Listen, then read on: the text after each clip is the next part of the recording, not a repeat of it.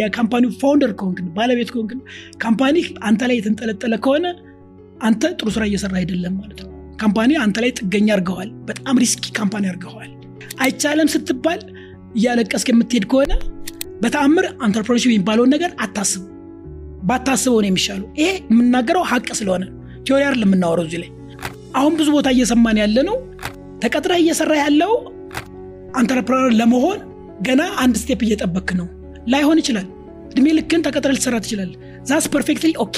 አንድ ሰው ሙሉ ጊዜውን ሰውቶ ያለውን ነገር ሁሉ እዛ ላይ invest እያደረገ እየሰራ አንተ በትርፍ ጊዜ እንትን ልትል አንድ አባባል አለ፣ ቢዝነስና ጦርነት በ part time አይሆንም። entrepreneur ለመሆን የመጀመሪያው ነገር ወይ አሳካዋለሁ ወይ አልኖርም አይነት ኃይለኛ ቆራጥነት plan B plan C ምናምን የሚባለው ነገር አይሰራም። የናፖሊዮን concept ነው ሲባል ሰማለሁ። ድልድዩን ማፍረስ የሚባል ሰምታችሁ ታውቃላችኋል። ወታደሮቹ ከሄዱ በኋላ ከኋላ ያለውን ድልድይ ያፈርሰዋል። መመለስ አትችልም። ታሸንፋለህ ወይ ትሞታለህ። that's the only option።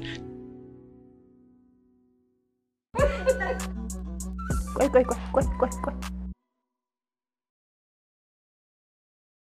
ለኢንስታግራም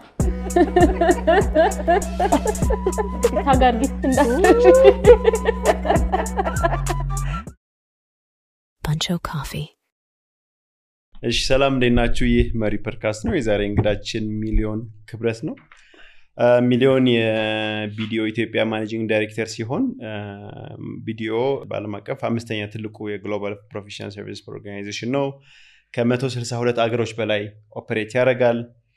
ስለዚህ ዛሬ ምን ላይ focus ያደረገ conversation ኦች እናደርጋለን? ስለ ታክስ፣ ስለ ቢዝነስ፣ ስለ corporate finance፣ transaction advisory እና የመሳሰሉትን ኢትዮጵያ እና በ East Africa ባለው ልምድ base አድርገን የምናይ ይሆናል።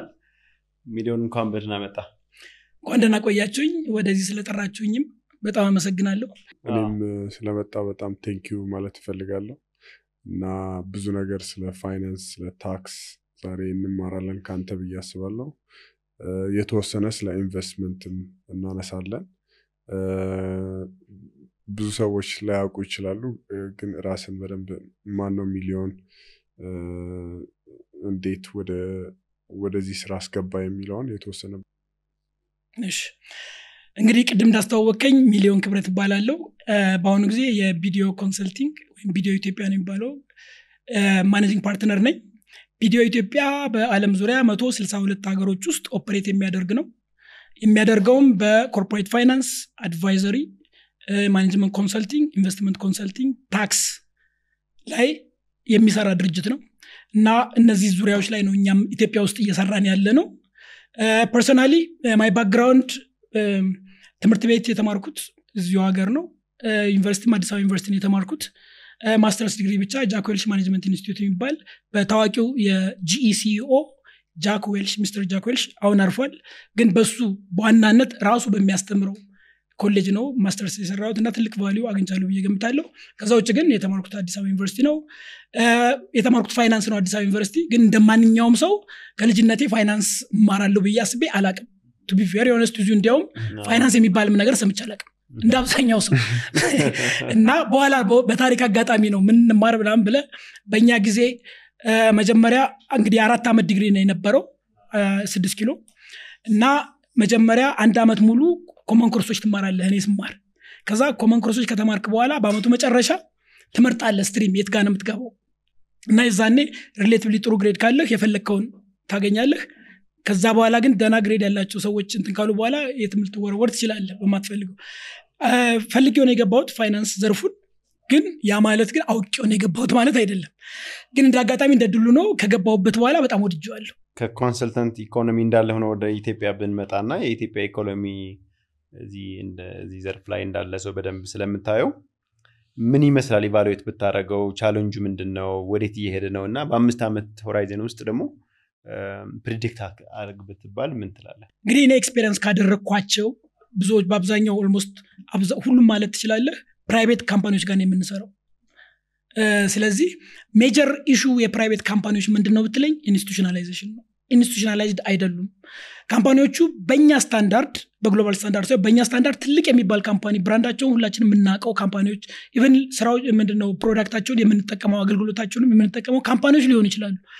ወደ ውስጥ ገብተህ institutionalization ኣቸውን ስታይ ግን የ company ው ሰብእና ከሰውየው ከፈጣሪው ከ founder ኡ ከባለቤቱ ሰብእና ያልተለየ ሆኖና በሰውየው ላይ ተጣብቆ ታገኘዋል this dangerous እንደ ሰው ሁላችንም ብዙ ነገር ያጋጥመናል እንዲያውም አንድ ጥሩ example በቅርብ ያው ስም አይጠቀስም ሁሌም company interest ስለሆነ አንደኛው local company የተወሰኑ local company ዎች የምናማክራቸው አለ ብያቸዋለሁ?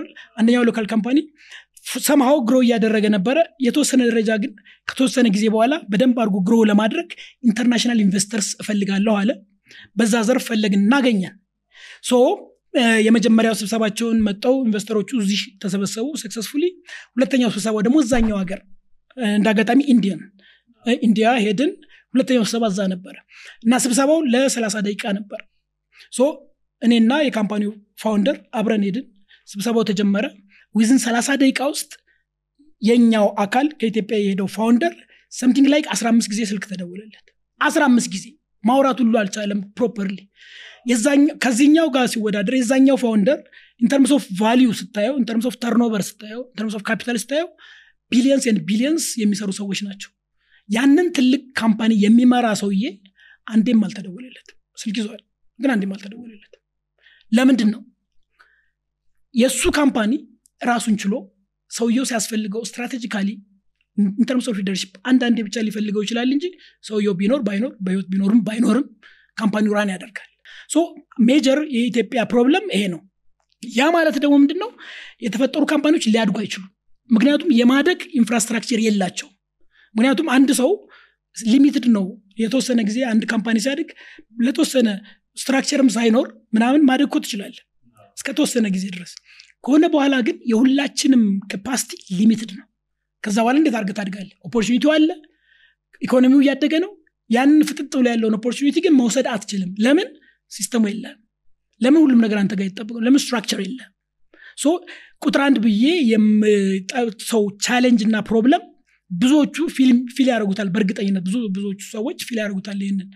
የ structure problem ነው የ company ውና የሰዎች እና ያለመለያየት ችግር ነው። እና ይሄ ቁጥር አንድ ችግር ነው። በዚህ ምክንያት company ዎቹ ሊያድጉ አይችሉም ሊተላለፉ አይችሉም። even family owned እንኳ company ቢሆን ከአባት ወደ ልጅ የመተላለፍ አቅሙ በጣም ትንሽ ነው። even family owned እንኳ ቢሆን ምክንያቱም properly structure think ይሄ process ኡን ወይም ራስን ከስራ ማላቀቅ የሚለው የስራ ባለቤቶች እንደ ስራ አያዩትም ብዙ ጊዜ።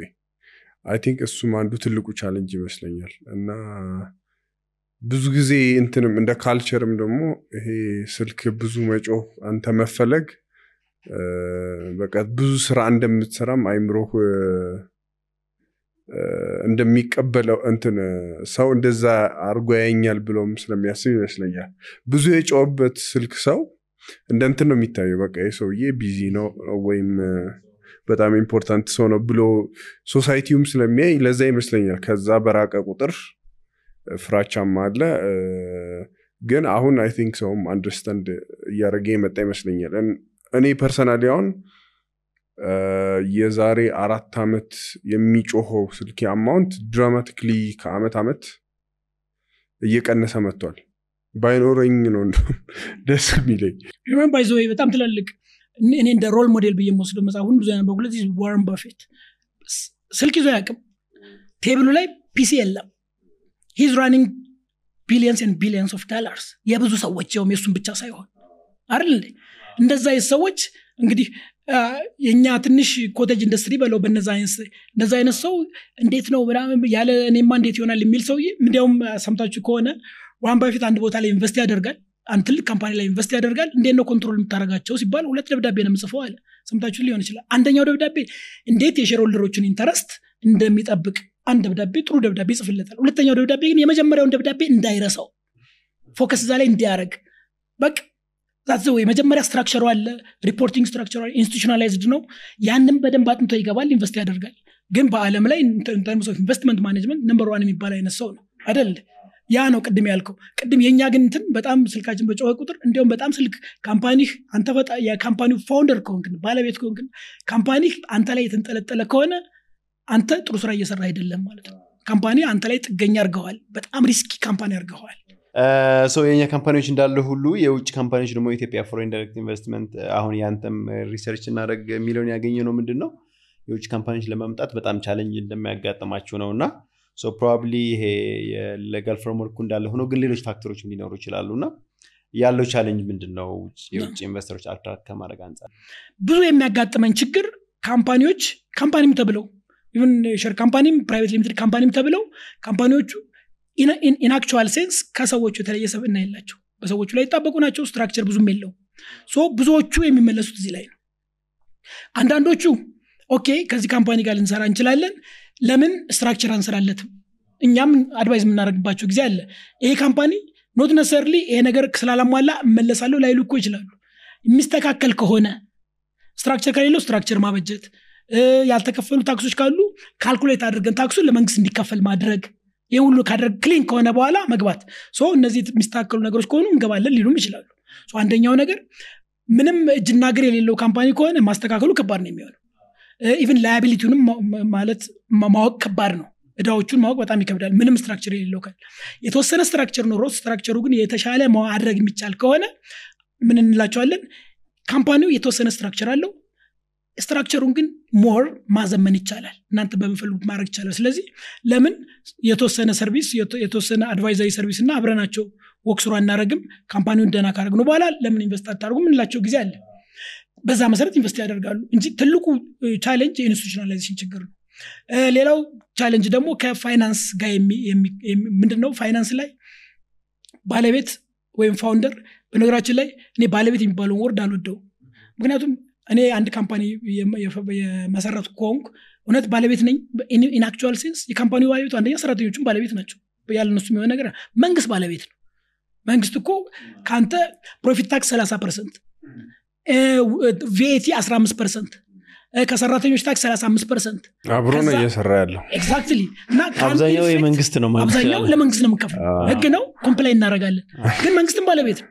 ስለዚህ ባለቤት የሚባለው ነገር አይገልጸውም። እና ጥሩ word ነው የምለው founder ወይም መስራች ቢባል ደስ ይላል። ለሰውም እንትን ይላል። ምክንያቱም እንትና የእንትና ባለቤት ነው ሲባል እሱ ላይ የተንጠለጠለ ምናምን ትክክልም አይደለም። ምክንያቱም ሰራተኞችም የዛ ሰ ያላቸው ባለቤቶች ናቸው። founder የሚለውን ነገር ወይም መስራች በአማርኛ ይገልጸዋል። እና ብዙ ጊዜ ችግሩ ምንድን ነው ባለቤቶች የ company ውን ፋይናንስ እንደፈለጉ የማድረግ ነገር ችግር አለ። record ሳይደረግ እንደዚህ ማለት ነው።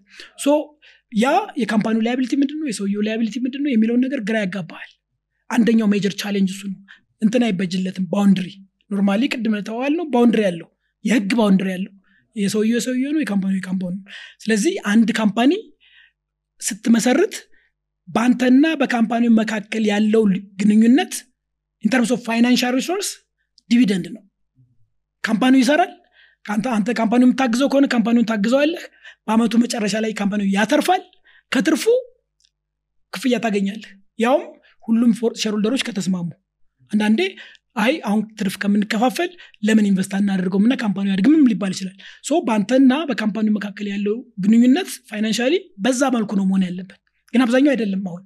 ስለዚህ እንደፈለጉ ያደርጉታል። መጨረሻ ላይ የ company ው liability እና asset ሀብትና እዳ አይለይም።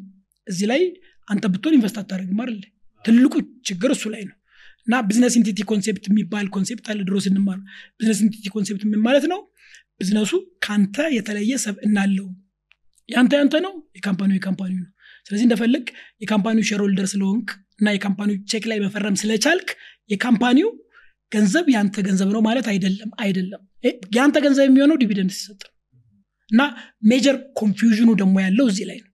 ያንን ማድረግ እስካልቻልን ድረስ ኢንቨስትመንት የመሳብ እንትናችን በጣም ከባድ ነው። እና ብዙዎቹ ብዙዎቹ የሚመርጡት ይሄ brown investment ይባላል greenfield brownfield የሚባል ሰምታችኋል greenfield ማለት አንድ ሰው ከውጭ ሀገር ይመጣና መሬት ይወስዳል ወይም መሬት ይገዛል ወይ ከመንግስት ይወስዳል ይቆፍራል ፋብሪካ ይተክላል ራሱ ይሰራል።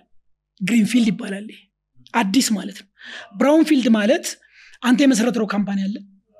አንተ የመሰረትከው ብዙ ለፍተህበታል። እንደ አዲስ ከመቆፍር እንደ አዲስ ከማስተዋወቅ የፈጠርከው company ስላለ ያ company value ይደረጋል አለም አቀፋዊ ተቀባይነት ባላቸው ሰዎች ባላቸው methodology value ይደረግና እንደ አዲስ ከማድረግ ለምን አንተ ጋር አልገባም?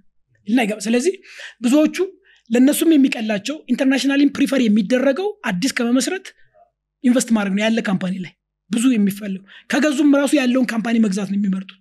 አንተም ካልፈለግኩ company ይህን company መውጣት እፈልጋለሁ አሁን ደግሞ ረፍት ነው ካልክ company ውን እንደ company እንደ asset ሳይሆን እንደ company መግዛት የሚፈልጉ ሰዎችም አሉ። ብዙዎቹ እንደዛ አስበው ነው የመጡት ወደ ኢትዮጵያ ሲመጡ ግን ያ ሊሆን አይችልም። ቅድም ባልኳቸው reason። ምክንያቱም ብዙ ነገር የተሳሰረ ነው። መለየት የማይቻለው አይነት ነገር ነው። invest ማድረግ አይቻልም። በዚህ ምክንያት greenfield brownfield የፈለጉ already ያለ company ላይ invest ማድረግ የሚፈልጉ ሰዎች ወደ greenfield ሄዱና አዲስ እንደ አዲስ ያ ደግሞ በጣም ከባድ ነገር ነው እንደምታውቁት ማለት ነው። ስለዚህ እሱ አንደኛው ነገር ነው። ወደ valuation እንግዲህ በኋላ ልንመጣ እንችላለን። አሁን diligence ላይ ብቻ ላይ በኋላ ላይ more ጨምረን አይ መጨረሻ አካባቢ ስለ ኢንቨስትመንት እናወራለን ብዬ አስባለሁ። ብዙ እዛኔ ብናነሳ ጥሩ ይመስለኛል። አሁን ግን የተወሰነ ስለ አሁን ባነሳው ሀሳብ ላይ ጨምረን እናነሳለን።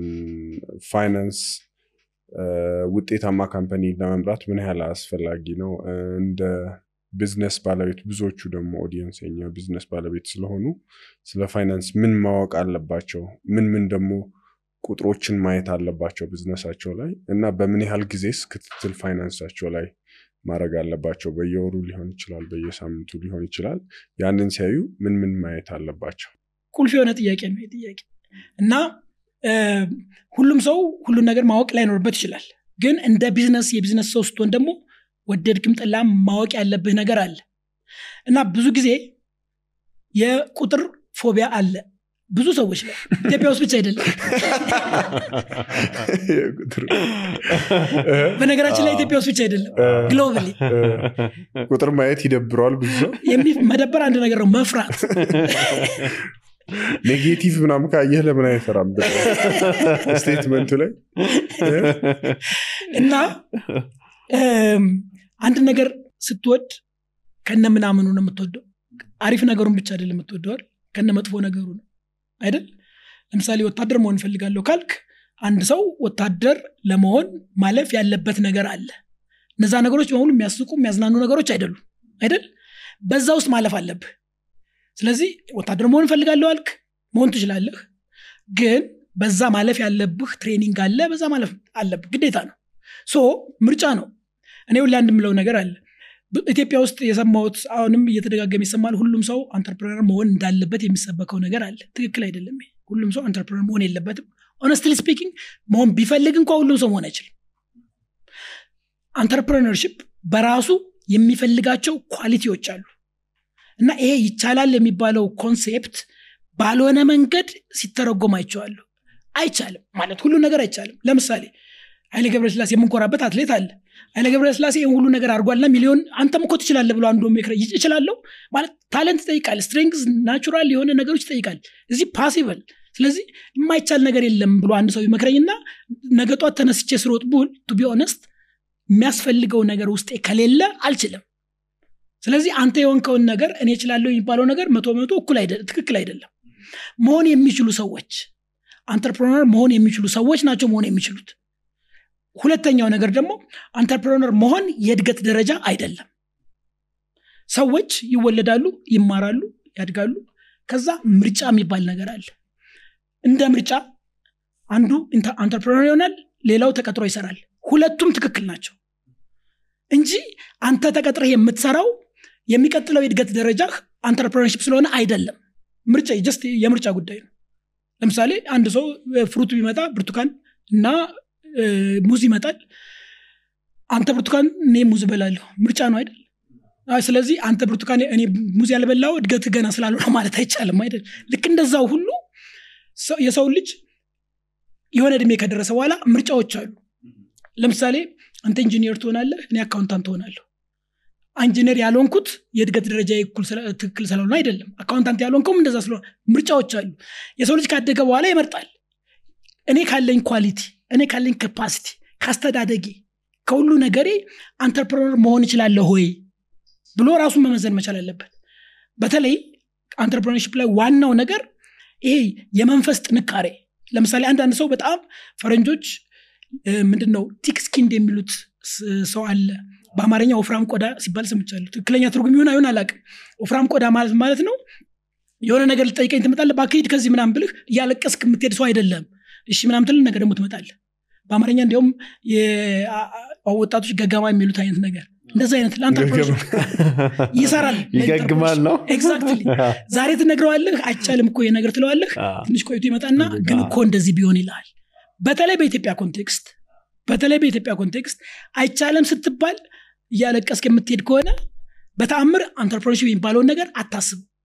ባታስበው ነው የሚሻለው። ይሄ የምናገረው ሀቅ ስለሆነ theory አይደለም የምናወረው እዚህ ላይ ይሄ አይነት ተፈጥሮ ደግሞ ተፈጥሮ ነው። አንዳንድ ሰዎች በራሳቸው ቁጭ ብለው bedroom ኣቸው ውስጥ ሊሆን ይችላል ቢሮ ውስጥ ሊሆን ይችላል ተአምር የሚሰሩ ሰዎች አሉ። ራሳቸው ይሄ ነው በቃ ሰውየው ራሱን ይሁን አይደል? ሌላው ደግሞ ሰዎቹን አነጋግሮ ባንክ ሄዶ መንግስት ጋር ሄዶ መሬት ወስዶ ምናምን ነገሮችን እንደዚሁ ማሰባሰብ የሚችል ሰው አለ። ተፈጥሮ ነው ይሄ። ተፈጥሮና ተሞክሮ የሚባለው የሁለቱ combination። ይሄ ሰውዬ ደግሞ entrepreneurship ሊሆን ይችላል technically qualified ላይሆን ይችላል so ሰው ራሱን ያይና ራሱን ያይና የኔ ካለኝ እንትን አንጻር በየትኛው በኩል ነው መሄድ ያለብኝ ብሎ መወሰን መቻል አለበት። አሁን ብዙ ቦታ እየሰማን ያለ ነው ተቀጥረህ እየሰራ ያለው entrepreneur ለመሆን ገና አንድ step እየጠበክ ነው። ላይሆን ይችላል። እድሜ ልክን ተቀጥረ ልትሰራ ትችላል that's perfectly okay። ያ ትክክል ነው። ተፈጥሮ ነው። በዛ ላይ ደግሞ ለኢኮኖሚው ትልቅ ነገር እያበረከትክ ነው። እንደዛ በመሆንህ እንደው ዝም ብለን እንኳ ብናስበው ሁላችን entrepreneur የምንሆን ማን ነው የሚሰራልህ? እንደዛ ከሆን ሁሉም ሰው እንደዛ ልሆን ካለ የሚሆን ነገር መጀመሪያ ልሁን ቢልም የሚሳካ ነገር አይደለም። ሁለተኛ ግን ይሄ የእድገት ደረጃ ስታድግ የምታደርገው ምናምን ሳይሆን የምርጫ ጉዳይና የ capacity ጉዳይ ነው። ይሄ እንደ concept ህዝባችን ውስጥ ሀገራችን ውስጥ ወጣቶች ውስጥ ማለት ሁሉም ሰው ስራ ፈጥሮ ሰው መቅጠር የለበትም ግዴታ አይደለም። ያን ማድረግ የሚችሉ ሰዎች ያርጉ ያን ማድረግ የማይችሉና እኔ ደግሞ እንደዚህ ሆኜ ነው መስራት የምፈልገው። ተቀጥሬ ማበርከት ነው የሚፈልጉ ሰዎች ትክክል ናቸው። አልተሳሳቱም አላነሱም እነዚህ ሰዎች። አላነሱም። ስለዚህ እነሱንም እያበረታታን መሄድ መቻል አለብን። ይሄ concept ትልቅ concept ስለሆነ በህዝቡ ዘንድ እና በተለይ በወጣቶች ዘንድ መስረጽ አለበት ብዬ አስባለሁ። so entrepreneur ለመሆን የመጀመሪያው ነገር ይሄ ምንድነው? ቆራጥነት የሚባል ነገር የለም። አንድ ነገር ካላሳካው ወይ አሳካዋለሁ ወይ አልኖርም አይነት ኃይለኛ ቆራጥነት። plan B plan C ምናምን የሚባለው ነገር አይሰራም። ድሮ አንድ የናፖሊዮን concept ነው ሲባል ሰማለሁ ድልድዩን ማፍረስ የሚባል ሰምታችሁ ታውቃላችኋል ወታደሮቹ ከሄዱ በኋላ ከኋላ ያለውን ድልድይ ያፈርሰዋል። መመለስ አትችልም ታሸንፋለህ ወይ ትሞታለህ? that only option ድልድዩ ካለ የሆነች ነገር ልት- ልትሮጥ ነዋል so አንደኛው የሚያስፈልገው quality ድልድይን ታፈርሳለህ። ወደኋላ የሚጎትት ነገር። አሁን አንዳንድ ሰዎች እኛ ጋር ይመጡና እኔ ጋር ይመጡና የሆነ ቦታ እየሰራሁ ነው ጥሩ ደሞዝ እየተከፈልኩ ነው። በትርፍ ጊዜ ደግሞ ይህን ነገር ልከፍት እችላለሁ ሲለኝ እኔ ይቅርብ ነው የምለው። በዚሁ ቆይ እንጂ ሁለት ልብ ሆነህ ልትሰራው አትችልም ምክንያቱም አንድ ሰው ሙሉ ጊዜውን ሰውቶ ያለውን ነገር ሁሉ እዛ ላይ invest እያደረገ እየሰራ አንተ በትርፍ ጊዜህ እንትን ልትል አንድ አባባል አለ ቢዝነስና ጦርነት በ part time አይሆንም። ጦርነቱ በ part time ልትገባ አትችልም ወታደር ቆይ እስከ ስድስት ሰዓት ሰራና ከሰዓት በኋላ ደግሞ እዋጋለሁ ልትል አትችልም አይደል full time ትዋጋለህ ታሸንፋለህ ያለዛ ልትኖር አችልም ቢዝነስም እንደዛው። ጦርነት ማለት ነው። ሰው እንደዚህ ሆኖ አይገዳደልበትም እንጂ የምትከፍለው መስዋዕትነት ከጦርነት ያልተናነሰ ነው። ብዙ ነገር እንትን ብዙ ነገር እዛ ላይ ያለህን ነገር ሁሉ invest አድርጋለህ ምንም እስካሁን ይሄ ደግሞ global ነው። እና እንዲያውም አንዴ እኔ እንግዲህ ቪዲዮ ሲመሰረት local company ነው የተመሰረተው። እና መጀመሪያ Ernst and Young ሰራሁ መጀመሪያ ኦዲተር ነበርኩ Audit Service Corporation የሚባል ብዙ ልምድ ያገኘሁበት።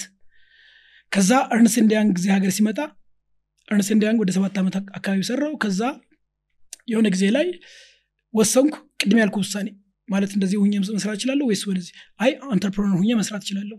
ያለው ነገር አለኝ ምናምን ብዬ ከወሰንኩ በኋላ local company ከፈትኩ ያ local company ሲከፈት የሚያስፈልጉት ነገሮች አሉ። ተቀጥረ ስሰራ የሚያስፈልጉትን resource ኦችን ደግሞ ለማሟላት ላትችል ትችላል ሁሌ ወደ financing ስንመጣ ምናልባት ኋላ ልትመጡ ትችላላችሁ ቶሎ ብለን ባንክ financing እርዳታ ድርጅት እንትን ምናምን የሆነ ሰው invest የሚያደርግብኝ ይሄ ግን ትክክል approach መጀመሪያ ያለችህን ነገር እንዲያውም ቆራጥነትህ የሚወሰነው አንተ ራስህ ያለህን ነገር እዛ ላይ invest አድርገሃል? መጀመሪያ ቆራጥነት ያለህ ነገር ቤት ሊሆን ይችላል ቤትህን ሸጠህ invest አድርገሃል? ለምሳሌ እኔ አንተ ላይ invest ላደርግ startup ን ብትሆን የመጀመሪያው ትልቁ ነገር technical skill ም አይደለም አሁን ብዙ ጊዜ የምናወዛግበው ከ technical skill ጋር ነው። እና engineering company ለመክፈት ብትፈልግ ትልቁ ነገር engineering know-how ያለው ሰው አይደለም። እሱን ማግኘት ትችላል ትልቁ ነገር ያንን company የሚፈልገውን resource አምጦ ወደፊት ሊያስኬደው የሚችለው ሰው entrepreneur የሚባለው ይሄ ነው አይደል? so ያ entrepreneur ሰው ምን ያክል ለዛ ነገር ቆራጥ ነው? አንደኛው ያለውን ነገር invest አድርጓል ለምሳሌ እኔ ስጀምር የዛኔ በማህበር ቤት ምናምን ይሰጥ ነበር መሬት ይሰጥ ነበር። ከጓደኞች ጋር ማህበር ውስጥ ገባንና ትንሽዬ ቤት ጀመርኩ። ከዛ ይህን ቢዝነስ ልከፍት አሰብኩ። then ቤት መስራት ምን ያክል አስቸጋሪ እንደሆኑ ታውቃላችሁ? ቤት መስራትና ቤት መጀመርና ኢንቨስትመንት መጀመር ሁለቱ totally አብሮ የሚሄዱ ነገሮች አይደሉም። አንዱን መምረጥ መቻል አለብህ not necessarily even ቤቱን ማቆምም አይደለም። እኔ ያደረግኩት ነገር even የተጀመረውን ቤት ሸጬ ነው እዚህ ውስጥ የገባሁት። ድልድይ ማፍረስ ማለት ይሄ ነው ያለችን ነገር ሌላ ቤት የለኝም። ያንን ቤት ከሌለ ተከራይተን የምትኖረው። ስለዚህ ያለህን ነገር በሙሉ ወደ ሶስተኛ ወገን ሄጄ እባካችሁ እኔ company ላይ invest አድርጉ ከማለቴ በፊት የእኔ ቆራጥነት የሚታየው በዛ ላይ ነው። ሁለተኛው ደግሞ ነገር ብዙ ጊዜ ሰዎች አይተ እንደሆነ አንድ company መሰረቱና እነሱ በጣም ያላመኑበትን ነገር አንተ እንድታምንበት ይፈልጋሉ። እና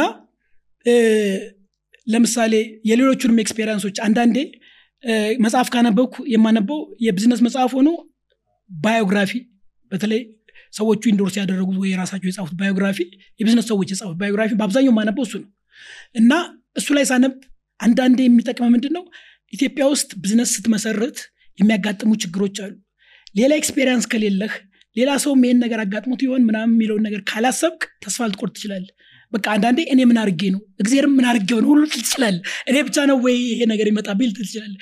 ግን እንደ አንድ እንትን preparation ያደረግኩት የነበረው ምንድን ነው ከኔ በፊት የነበሩ not necessarily ኢትዮጵያ ብዙ ጊዜ ዛኔ ስለ ኢትዮጵያ ቢዝነስም አይጻፍም ነበረ business man ኦች አይጽፉም ነበር። እና ውጭ ሀገር ያሉ ሰዎች የሚጽፉት አለ ስለ ራሳቸው ጥሩነቱ ደግሞ እነሱ ሲጽፉ ስህተታቸውን ብቻ ሳይሆን ጥንካሬያቸውን ብቻ ሳይሆን ስህተታቸውንም በደንብ አድርገው ይጽፋሉ። አጉልተው ይጽፉታል ችግራቸውን አብረው ይጽፉታል። እና I remember አንዴ የኢሎን ማስክ መጽሐፍ አንድ የወጣ መጽሐፍ ነበር። እሱ መጽሐፍ ሳነብ exactly በኋላ ያጋጠመኝ ነገር ነው። company ውን ሲጀምረው ቤት ትንሽ ብር አለችው። ቤት መከራየት አለ normally ለመኖር። ቢሮ መከራየት አለ ስራ ለመስራት። ግን ያለው ብር ወይ ቤት መከራየት ነው ወይ ቢሮ መከራየት ነው። ሁለቱንም አያስችለው። so የመረጠው ቢዝነሱን ነው። ምን አደረገ? ቢሮ ተከራየና ቢሮ ውስጥ ያድራል ቢሮ ውስጥ ማለት አልጋ ኑሮ ምናምን አለ መሬት ላይ ያድራል። እንዲያውም ከማስታውሰው ነገር ጠዋት ሰራተኞች ሲመጡ አንዳንዴ እንትን ይላቸዋል ይከፍቱታል እሱ ተኝቷል። እንዴት ነው የምናደርገው ምናምን አለቃቸውም ነው ትንሽ ይከብዳቸዋል። ከዛ በኋላ honestly ነገራቸው ቀስቅሳችሁኝ እንኳ ስለሚያመሽ ቢሮ ውስጥ ቀስቅሳችሁኝ ካልሰማው ረገጥ አርጉኝ ሁሉ ብሏቸዋል። በእግራችሁ ርገጡኝ እና ቀስቅሱኝ። ያን ያክል dedication ያስ ያን ያክል warrior መሆን መቻል አለብህ even ቢሮ እንግዲህ normally እኛም ሀገር አብዛኛው አሁን እዚህ ቢሮ ውስጥ ሻወር ላይኖር ይችላል? ምናልባት አንዳንድ manufacturing company ዎች ሊኖር ይችላል ሆቴሎች ሊኖር ይችላል። እኛ ቢሮ ሻወር የለም ለምሳሌ። ስለዚህ እዛ ሲያድር እንደ ሰው ደግሞ ሻወር መውሰድ መቻል አለበት አይደል? ሻወር ራሱ የምወስደው አጠገቤ አሁን ኢትዮጵያ ውስጥ YMCA ሄጄ ነበር ሻወር ወስደው ያ ሁሉ የሚነግርህ ምንድን ነው መስዋዕትነት። ያንን ሁሉ ሰው ሲያደርግ plan B የለውም ከኋላ ያለውን ነገር እያፈረሰ ነው ቆራጥነቱ ነው ልስልስ ብለህ comfort እየፈለግህ ቢዝነስ ውስጥ እገባለሁ። comfort መፈለግ መጥፎ ነገር አይደለም። ግን comfort በጣም የምትወድ ሰው ከሆንክ አዲስ ቢዝነስ አትክፈት። በተለይ በጣም የ financial resource የምታገኝ ካልሆንክ አትክፈት። እንትን አድርገህ ስራ ጥሩ ነው። ወንጀል እየሰራ አይደለም። በትክክል መንገድ እየሄድክ ነው። ከዛ ውጭ ግን እነዛን ነገሮች እቋቋማለሁ የምትል ከሆነ የዛኔ እኔ አሁን ቤት ስሸጥ ራሱ ብዙ ሰዎች አንተ ልጅ አብዳል እንዴ? ዘመድ የለም ጸበል ምናምን የሚወስድ እንዴት ቤት እዚህ ሀገር ስለ ቤት ያለውን concept ታውቃለህ? አንድ ሰው ቤት ይሸጣል ማለት almost በቃ crazy የሆነ እንደማለት ነው። አላማን የማያውቁ ሰዎች ማለት እና የዛን ያክል የዛን ያክል ቆራጥነት የዛን ያክል ሁሉንም ነገር ትተህ ወደዛ የመምጣት አይነት ቆራጥነት ያስፈልጋል። ከዛ ውጭ እችንም እችንም አጣቅሳለሁ የምትል ከሆነ ሊሳካል አይችልም የፋይናንሱን ብናነሳ ደስ ይለኛል። ምን ያህል ፋይናንስ አስፈላጊ መሆኑን ለ successful business እና ምን ምን ደግሞ entrepreneur ኦች ቢዝነሳቸው ላይ ፋይናንሱ ላይ ማየት አለባቸው? practical እና በምን ያህል ጊዜ ማየት አለባቸው የሚለው? ፋይናንስ ሁሉም ሰው ቢዝነስ ሲጀምር እንደ ትልቅ bottleneck አድርጎ የሚወስደው እንዲሁም ትልቁ ማሳበቢያ ፋይናንስ ነው። ትልቁ ማሳበቢያ። ግን እንደው ዝም ብለን እንኳ logically ብናስብ የትኛውም ሰው ፋይናንስ ይዞ አልተነሳም። የትኛዎቹም ትላልቅ የሚባሉ investor ኦች ከፋይናንስ አይደለም የተነሱት። አብዛኞቹ self made ናቸው። የሚወርስ አለ ከ family ግን ያ ማለት ሁሉም ሰው አይደለም ማለት። ትላልቅ የምናውቃቸው ሰዎች just from zero ነው የተነሱት። አሜሪካን ሀገር አሁን ትላልቅ እንትን ያሉት even ከሌላ ሀገር migrate አድርገው የመጡ ሰዎች መቶ ዶላር ሁለት መቶ ዶላር ብቻ ይዘው ከሀገራቸው የመጡ ሰዎች ናቸው። so የመጀመሪያው ትልቁ ስህተት ብር ይዘህ ካልተነሳ ብር ልሰራ አችልም የሚለው ትልቅ ስህተት ብር አንተ ነህ እንጂ የምትሰራው አንተ አንተርፕረነር የሆንክበት ምክንያት ብሩን ልሰራው ነው እንጂ ብር ተሸክመው መጀመሪያ ማምጣት አችልም ሊሆንም አይችልም። አንዳንዴ እንዲያውም ያየሁት እንደዚህ ብር ተሸክመው በሆነ አጋጣሚ ብር ኢንሄሪት አድርገው የመጡ ሰዎች ከሌሎቹ ከሰልፍ ሜዶቹ ሲያንሱን ያየሁት። ምንድነው አንዳንዴ ችግር የሚያመጣልህ ጥንካሬ አለ አይደል? ችግር የሚያመጣልህን ጥንካሬ ያኔ ምንም ሳይኖርህ አዲስ ድርጅት ከፍተህ ገንዘቦችን ለማሰባሰብ ሞክረህ የምታደርገው ነገር የሚያመጣልህ ነገር አለ እና once company ዎች ከሄዱ በኋላ self made የሆኑ ሰዎችና እነዛኞቹ እንዴት አደጉ ስትል በእኔ እይታ ብዙ ጊዜ self made የሆኑት የበለጠ ያ ያልነበራቸው ገንዘብና የነበረው ስቃይ የነበረው ችግር የበለጠ እንትን ሰጥቷቸዋል። ስለዚህ ወደ ፋይናንሱ ስንመጣ መጀመሪያ concept ኡ የሚያስፈልገው concept ገንዘብ ለመስራት መነሻው ገንዘብ መሆን የለበትም።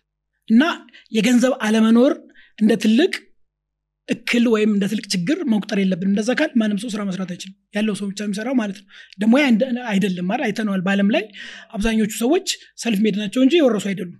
ስለዚህ መጀመሪያ ያለ ቅድም እንዳልኩ ሶስተኛ ወገን ሁለተኛ ወገን ምናምን ከመሄዳችን በፊት seed capital የምትባለዋ ነገር ባንክ ከመሄዳችን በፊት investor ኦች ጋር ከመሄዳችን በፊት NGO ፍለጋ ከመሄዳችን በፊት እኛ ያለችን ነገር እኮ ትልቅ ላትሆን ትችላለች። ያለችንን ነገር መጀመሪያ personally በትንሿ invest ማድረግ commitment አችን ለሰዎች ማሳየት። ሁለተኛው step ደግሞ የማያቀን ባንክ በጣም institutionalized የሆነ ባንክ የማያቀን investor ከመሄዳችን በፊት እንደገና የሚያውቁንን ሰዎች ነው contact ማድረግ ያለብን። የሚያውቁንን trust የሚያደርጉንን የቅርባችን ሰዎች። በመጀመሪያ ደረጃ የአንተ ጓደኛ የምታምነው ጓደኛ የአንተ family ለሆነ venture ላይ ካላመነህ እኔ ላምን አይገባኝም ምክንያቱም ከእኔ የበለጠ አንተን የሚያቅህ አንተ የሚያቅህ ጓደኛ ነው። ስለዚህ even in terms of logically እንኳ ብታስበው ወደ ሶስተኛ ወገኖች ወደ ሩቅ ሰዎች ከመሄዳችን በፊት አሁን አሁን እየተደረገ ያለው ነገር ምንድነው? ብዙ ጊዜ የማየው business plan ምናምን ሰዎች ጽፉና ከዛ ወደ ባንክ ወይም ወደ ምንድነው? investor ኦች ፍለጋ ወደ NGO ፍለጋ ምናምን ይሄዳሉ። እነዚህ ሰዎች በሩቅ ነው እኛን የሚያውቁን። የሚያውቁንም በጻፍነው ነገር ነው። ሁሉ ነገር ይጻፋሉ ያንተ ማንነት ያንተ trustworthiness ይጻፋሉ ምናልባት ሁላችንም ከጻፍን እኔ ማለት በጣም ታማኝ ነኝ ምናምን ሁላችንም ልንል እንችላለን። in fact ግን ያ ላይሆን ይችላል። ስለዚህ ፋይናንስን በተመለከተ seed capital ኧሏ እኛ ራሳችን personal ያለችን ቅድም እንዳልኩ ያለችን ነገር ሸጠን ምናምን እዛ ላይ ማድረግ ሁለት advantage አለው። አንደኛው already የሸጥከው ነገር ስለሆነ የገባበት ነገር ስለሆነ ወደኋላ እንዳትመለስ ያደርጋል ሁለተኛው የሚመጡ ሰዎች የአንተን commitment ያያሉ። commitment ን ያዩታል መጀመሪያ ራስ በትንሿ ያለችን invest ማድረግ ሁለተኛ ጓደኞችን በትክክል አናግራቸው ዘመዶችን አናግራቸው family ዎችን አናግራቸው ያለችውን እነሱ invest ያደርጉ ስለዚህ በተወሰነች ecosystem ኧሟን ፈጠርካት ማለት ነው። ያቺ ትንሽ የምታስኬድህ ከሆነ ወደ ሶስተኛ ወገን ስትሄድ ማን ነው ከአሁን በፊት invest ያደረገ ሲባል እኔ ያለችኝን አድርጌያለሁ። ቤተሰቤ ጓደኞቼ አድርገዋል። የዛኔ እኔ investor ብሆን የሚሰማኝ ነገር ምንድነው? ይሄ ሰውዬ trustworthy ነው አይደል? trust ነው። ስለዚህ እነሱ ካመኑ ጓደኞቹ ካመኑ እንትኖቹ ካመኑት አንደኛ በ idea ው ላይ ያምነውበታል።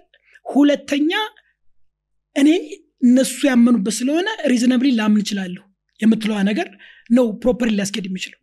once ይሄ ከመጣ በኋላ በትንሿ ሁሌ ሁለተኛው ደግሞ ችግሩ ያለው ምንድን ነው ሁሌም ትልቅ የመሆን ሁሌም ድንገት ትልቅ የመሆን ደግሞ ችግር አለ። even ገንዘብ እንኳ ቢኖረን ትልቁ ነው ከመጀመር ትንሹ ነው መጀመር ትልቅ advantage አለው። ትልቁ ነ ስትጀምር ጀማሪ እንደመሆንህ ኪሳራ ይመጣል። ትልቁ ነ ከጀመርክ የምትከስረው በጣም ትልቅ ነው አይደል? ትንሹ ነ ከጀመርክ ግን የምትከስረው invest ያደረግከውም ትንሽ ስለሆነ ትንሽ ነው የምትከስረው። ስለዚህ በትንሹ ጀምር በትንሹ scale up እያደረግክ ሂድ። environment ን እየተለመድከው እየተላመድከው ስለምትመጣ በዛ እንትን እያልከው ሂድ። ስለዚህ ፋይናንስን በተመለከተ መጀመሪያ ራስ ከዛ የሚያውቁን ሰዎች ከዛ በኋላ ወደ ሶስተኛ ወገን እንሄዳለን ከዛ አሁን ያነሳው financial statement ኦች ደግሞ ይመጣሉ። አሁንም practically ያየነው ትልቁ ችግር ሰዎች በተለይ ሲጀምሩ ለምሳሌ እኔ እናንተ company የምንጀምር ከሆነ መጀመሪያ በጣም informal እናደርገዋለን። እኔ እናንተ ማለት እኮ ወንድማማቾች ነን። እንዴት ነው የምንመዘግበው? ለምንድን ነው የምንመዘግበው? በቃ እኔ እሰጥሃለሁ አንተ ትሰጣለህ አታምነኝም እንዴ? አታምነኝም እንዴ? አብረን ስንት ነገር አድርገን ይሄ problem በኋላ በጣም ኃይለኛ ችግር ያመጣል። not necessarily even ለእኔ ምን ያክል invest ያደረግኩ ብቻም አይደለም። በኋላ ወደ ታክስ ሲመጣ ወደ investor ኦች ሲመጡ መጀመሪያ ያልተመዘገቡ ነገሮች ችግር ያመጣሉ። ስለዚህ ትንሽም ብትሆን ያለችውን ነገር properly መመዝገብ። መመዝገብ እንግዲህ አንደኛው የኢትዮጵያ ትልቁ ችግር ደግሞ እንደ ፋይናንስ እንግዲህ አንድ company pillar ኦች አሉት ምሰሶች አንደኛው ምሰሶ ፋይናንስ ነው። financial financial record financial system አንደኛው company ው የሚቆምበት ምሰሶ ነው። ሁለተኛው ምሰሶ legal system ነው። legally compliant መሆን አለበት ያልነው ሁለተኛው። ሶስተኛው operational ነገር ነው የሚሆነው። so ያ ፋይናንስ አንደኛው ዋና የሚባለው ምሰሶ ማለት ገንዘብ ስለ ገንዘብ አይደለም የምናወራው። የገንዘቡ flow እንዴት ነው system ኡን ተከትሎ የሚመዘገበው? sophisticated የሆነ Oracle SAP ምናምን ላይሆን ይችላል። በምንችለው afford በምናደርገው even basic የተባሉ system ኦችንም afford ካላደረግን ዝም ብሎ መጻፍ በ Excel ም መጻፍ ይቻላል Excel ብታቀርብለት አንድ ሰው ዋናው ያለህን resource ዋናው ይነበብነዋል ትልቁ ነገር። ግን እያንዳንዷ ነገር መጀመሪያም ስትጀምር መዝግበው እያንዳንዱ ነገር። እና obviously accountant ሊያስፈልግ ይችላል። ስትጀምር full-time accountant ላትቀጥር ትችላለህ outsource የምታደርገው ትችላለህ ግን መመዝገቡ ግን ግዴታ ነው።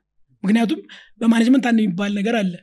measure የማይደረግ ነገር manage ሊደረግ አይችልም። አይደል ስለዚህ የኢትዮጵያ ቢዝነሶችን አብዛኞቹን ካየናቸው ቢዝነሱ run ያደርጋል። ሰውየው ሀብት ሲያጠራቅም ምናምን ታየዋለህ።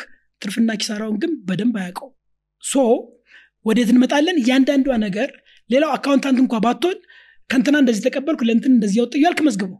የምታገኛትን invoice ደግሞ sequentially ቀላል ነገር እኮ ነው። invoice ኦቹን በቁጥር መጻፍ አንድ ሁለት ሶስት ምናምን በአመት መለያየት ከፈለግ አንድ ሁለት ሺህ ሶስት ሁለት ሁለት ሶስት እያልክ መሄድ ትችላል ከዛ ለሁለት ሺህ ሶስት አንድ box file ወይም አምስት box file ለሁለት ሺህ አራት እያልክ ቀላል ነገር ነው ማንም ሰው ሊያደርገው ይችላል ግን አናረገው ትልቁ ነገር አናረገውም so አንደኛ እነዛን invoice ኦች የተባሉ ነገሮች sequentially ማንም ሰው trace ሊያደርጋቸው በሚችል መልኩ ማስቀመጥ መቻል አለብን። ምክንያቱም አንተ የመዘገብከው ነገር በቂ አይደለም።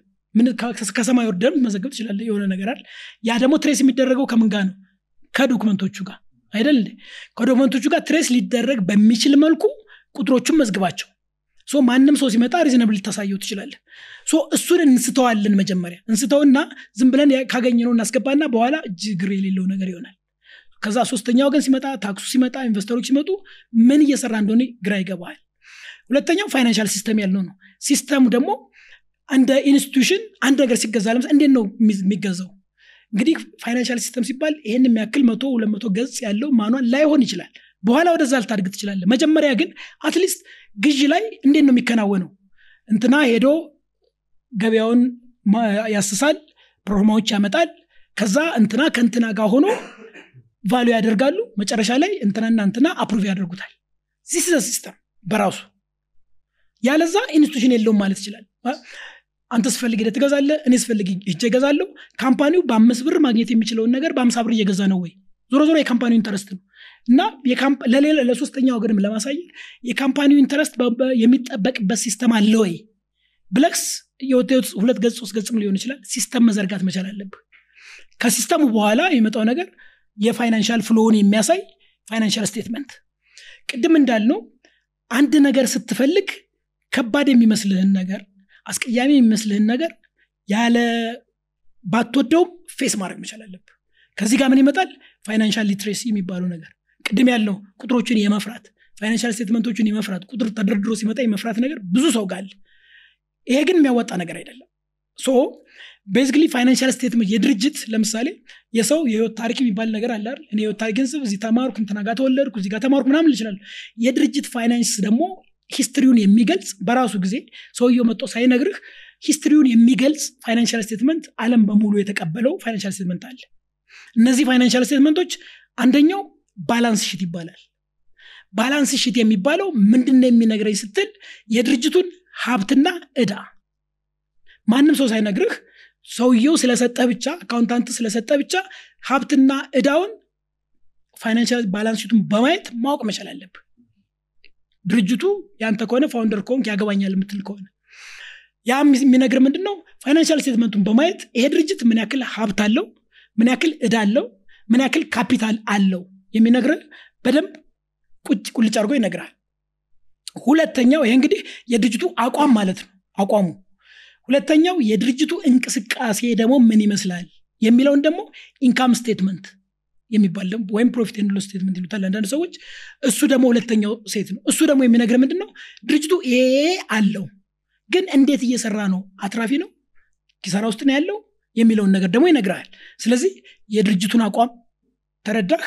ምን ይመስላል ህንፃ አለው እንደዚህ ነገሮች አሉት ወንበር ጠረጴዛ መኪኖች አሉት ምናምን ያን ነገር ይነግራል። ከዛ income statement የሚባለው ደግሞ ድርጅቱ እያተረፈ ነው እየከሰረ ነው የሚለውን ነገር ይነግራል። ሶስተኛው ድሮ ብዙም ሰዎች focus አያደርጉበትም ነበረ። አሁን ግን በጣም ከሌሎቹም የበለጠ attractive እና focus መደረግ ያለበት ደግሞ cash flow statement ሁላችንም እንደምታውቁት ሁላችሁም እንደምታውቁት cash የ company blood ነው። አንዳንድ company ዎች ብዙ ሀብት አላቸው ብዙ profit አላቸው cash ግን የላቸውም። እንደዚህ አይነት company አጋጥሞ ያውቃል ብዙ ትርፍ ያለው cash ግን የሌለው። ምክንያቱም ሽያጭ ማለት በ cash ይሸጣል በ credit ይሸጣል? ስለዚህ አንዳንድ company ዎች በ cash ይሸጡ በ credit ይሸጣሉ ይሸጣሉ። ይህን ያክል አተረፍን ይለዋል billions አተረፍን ይለዋል። ቢሊየን ካተረፍክማ ገንዘብ ስጠኝ ሲለው ገንዘብ የለንም። ትንሽ crazy ይመስላል ግን የሚያጋጥም ነገር ነው። ምክንያቱም በ credit የመሸጥ ነገር የተለመደ ነገር ነው። so የድርጅቱን በ balance sheet የድርጅቱን አቋም ካየህ በኋላ አትራፊነቱን በ income statement ኡ ካየህ በኋላ okay balance ጥሩ አቋሙ ጥሩ ይመስላል። አትራፊ ነው።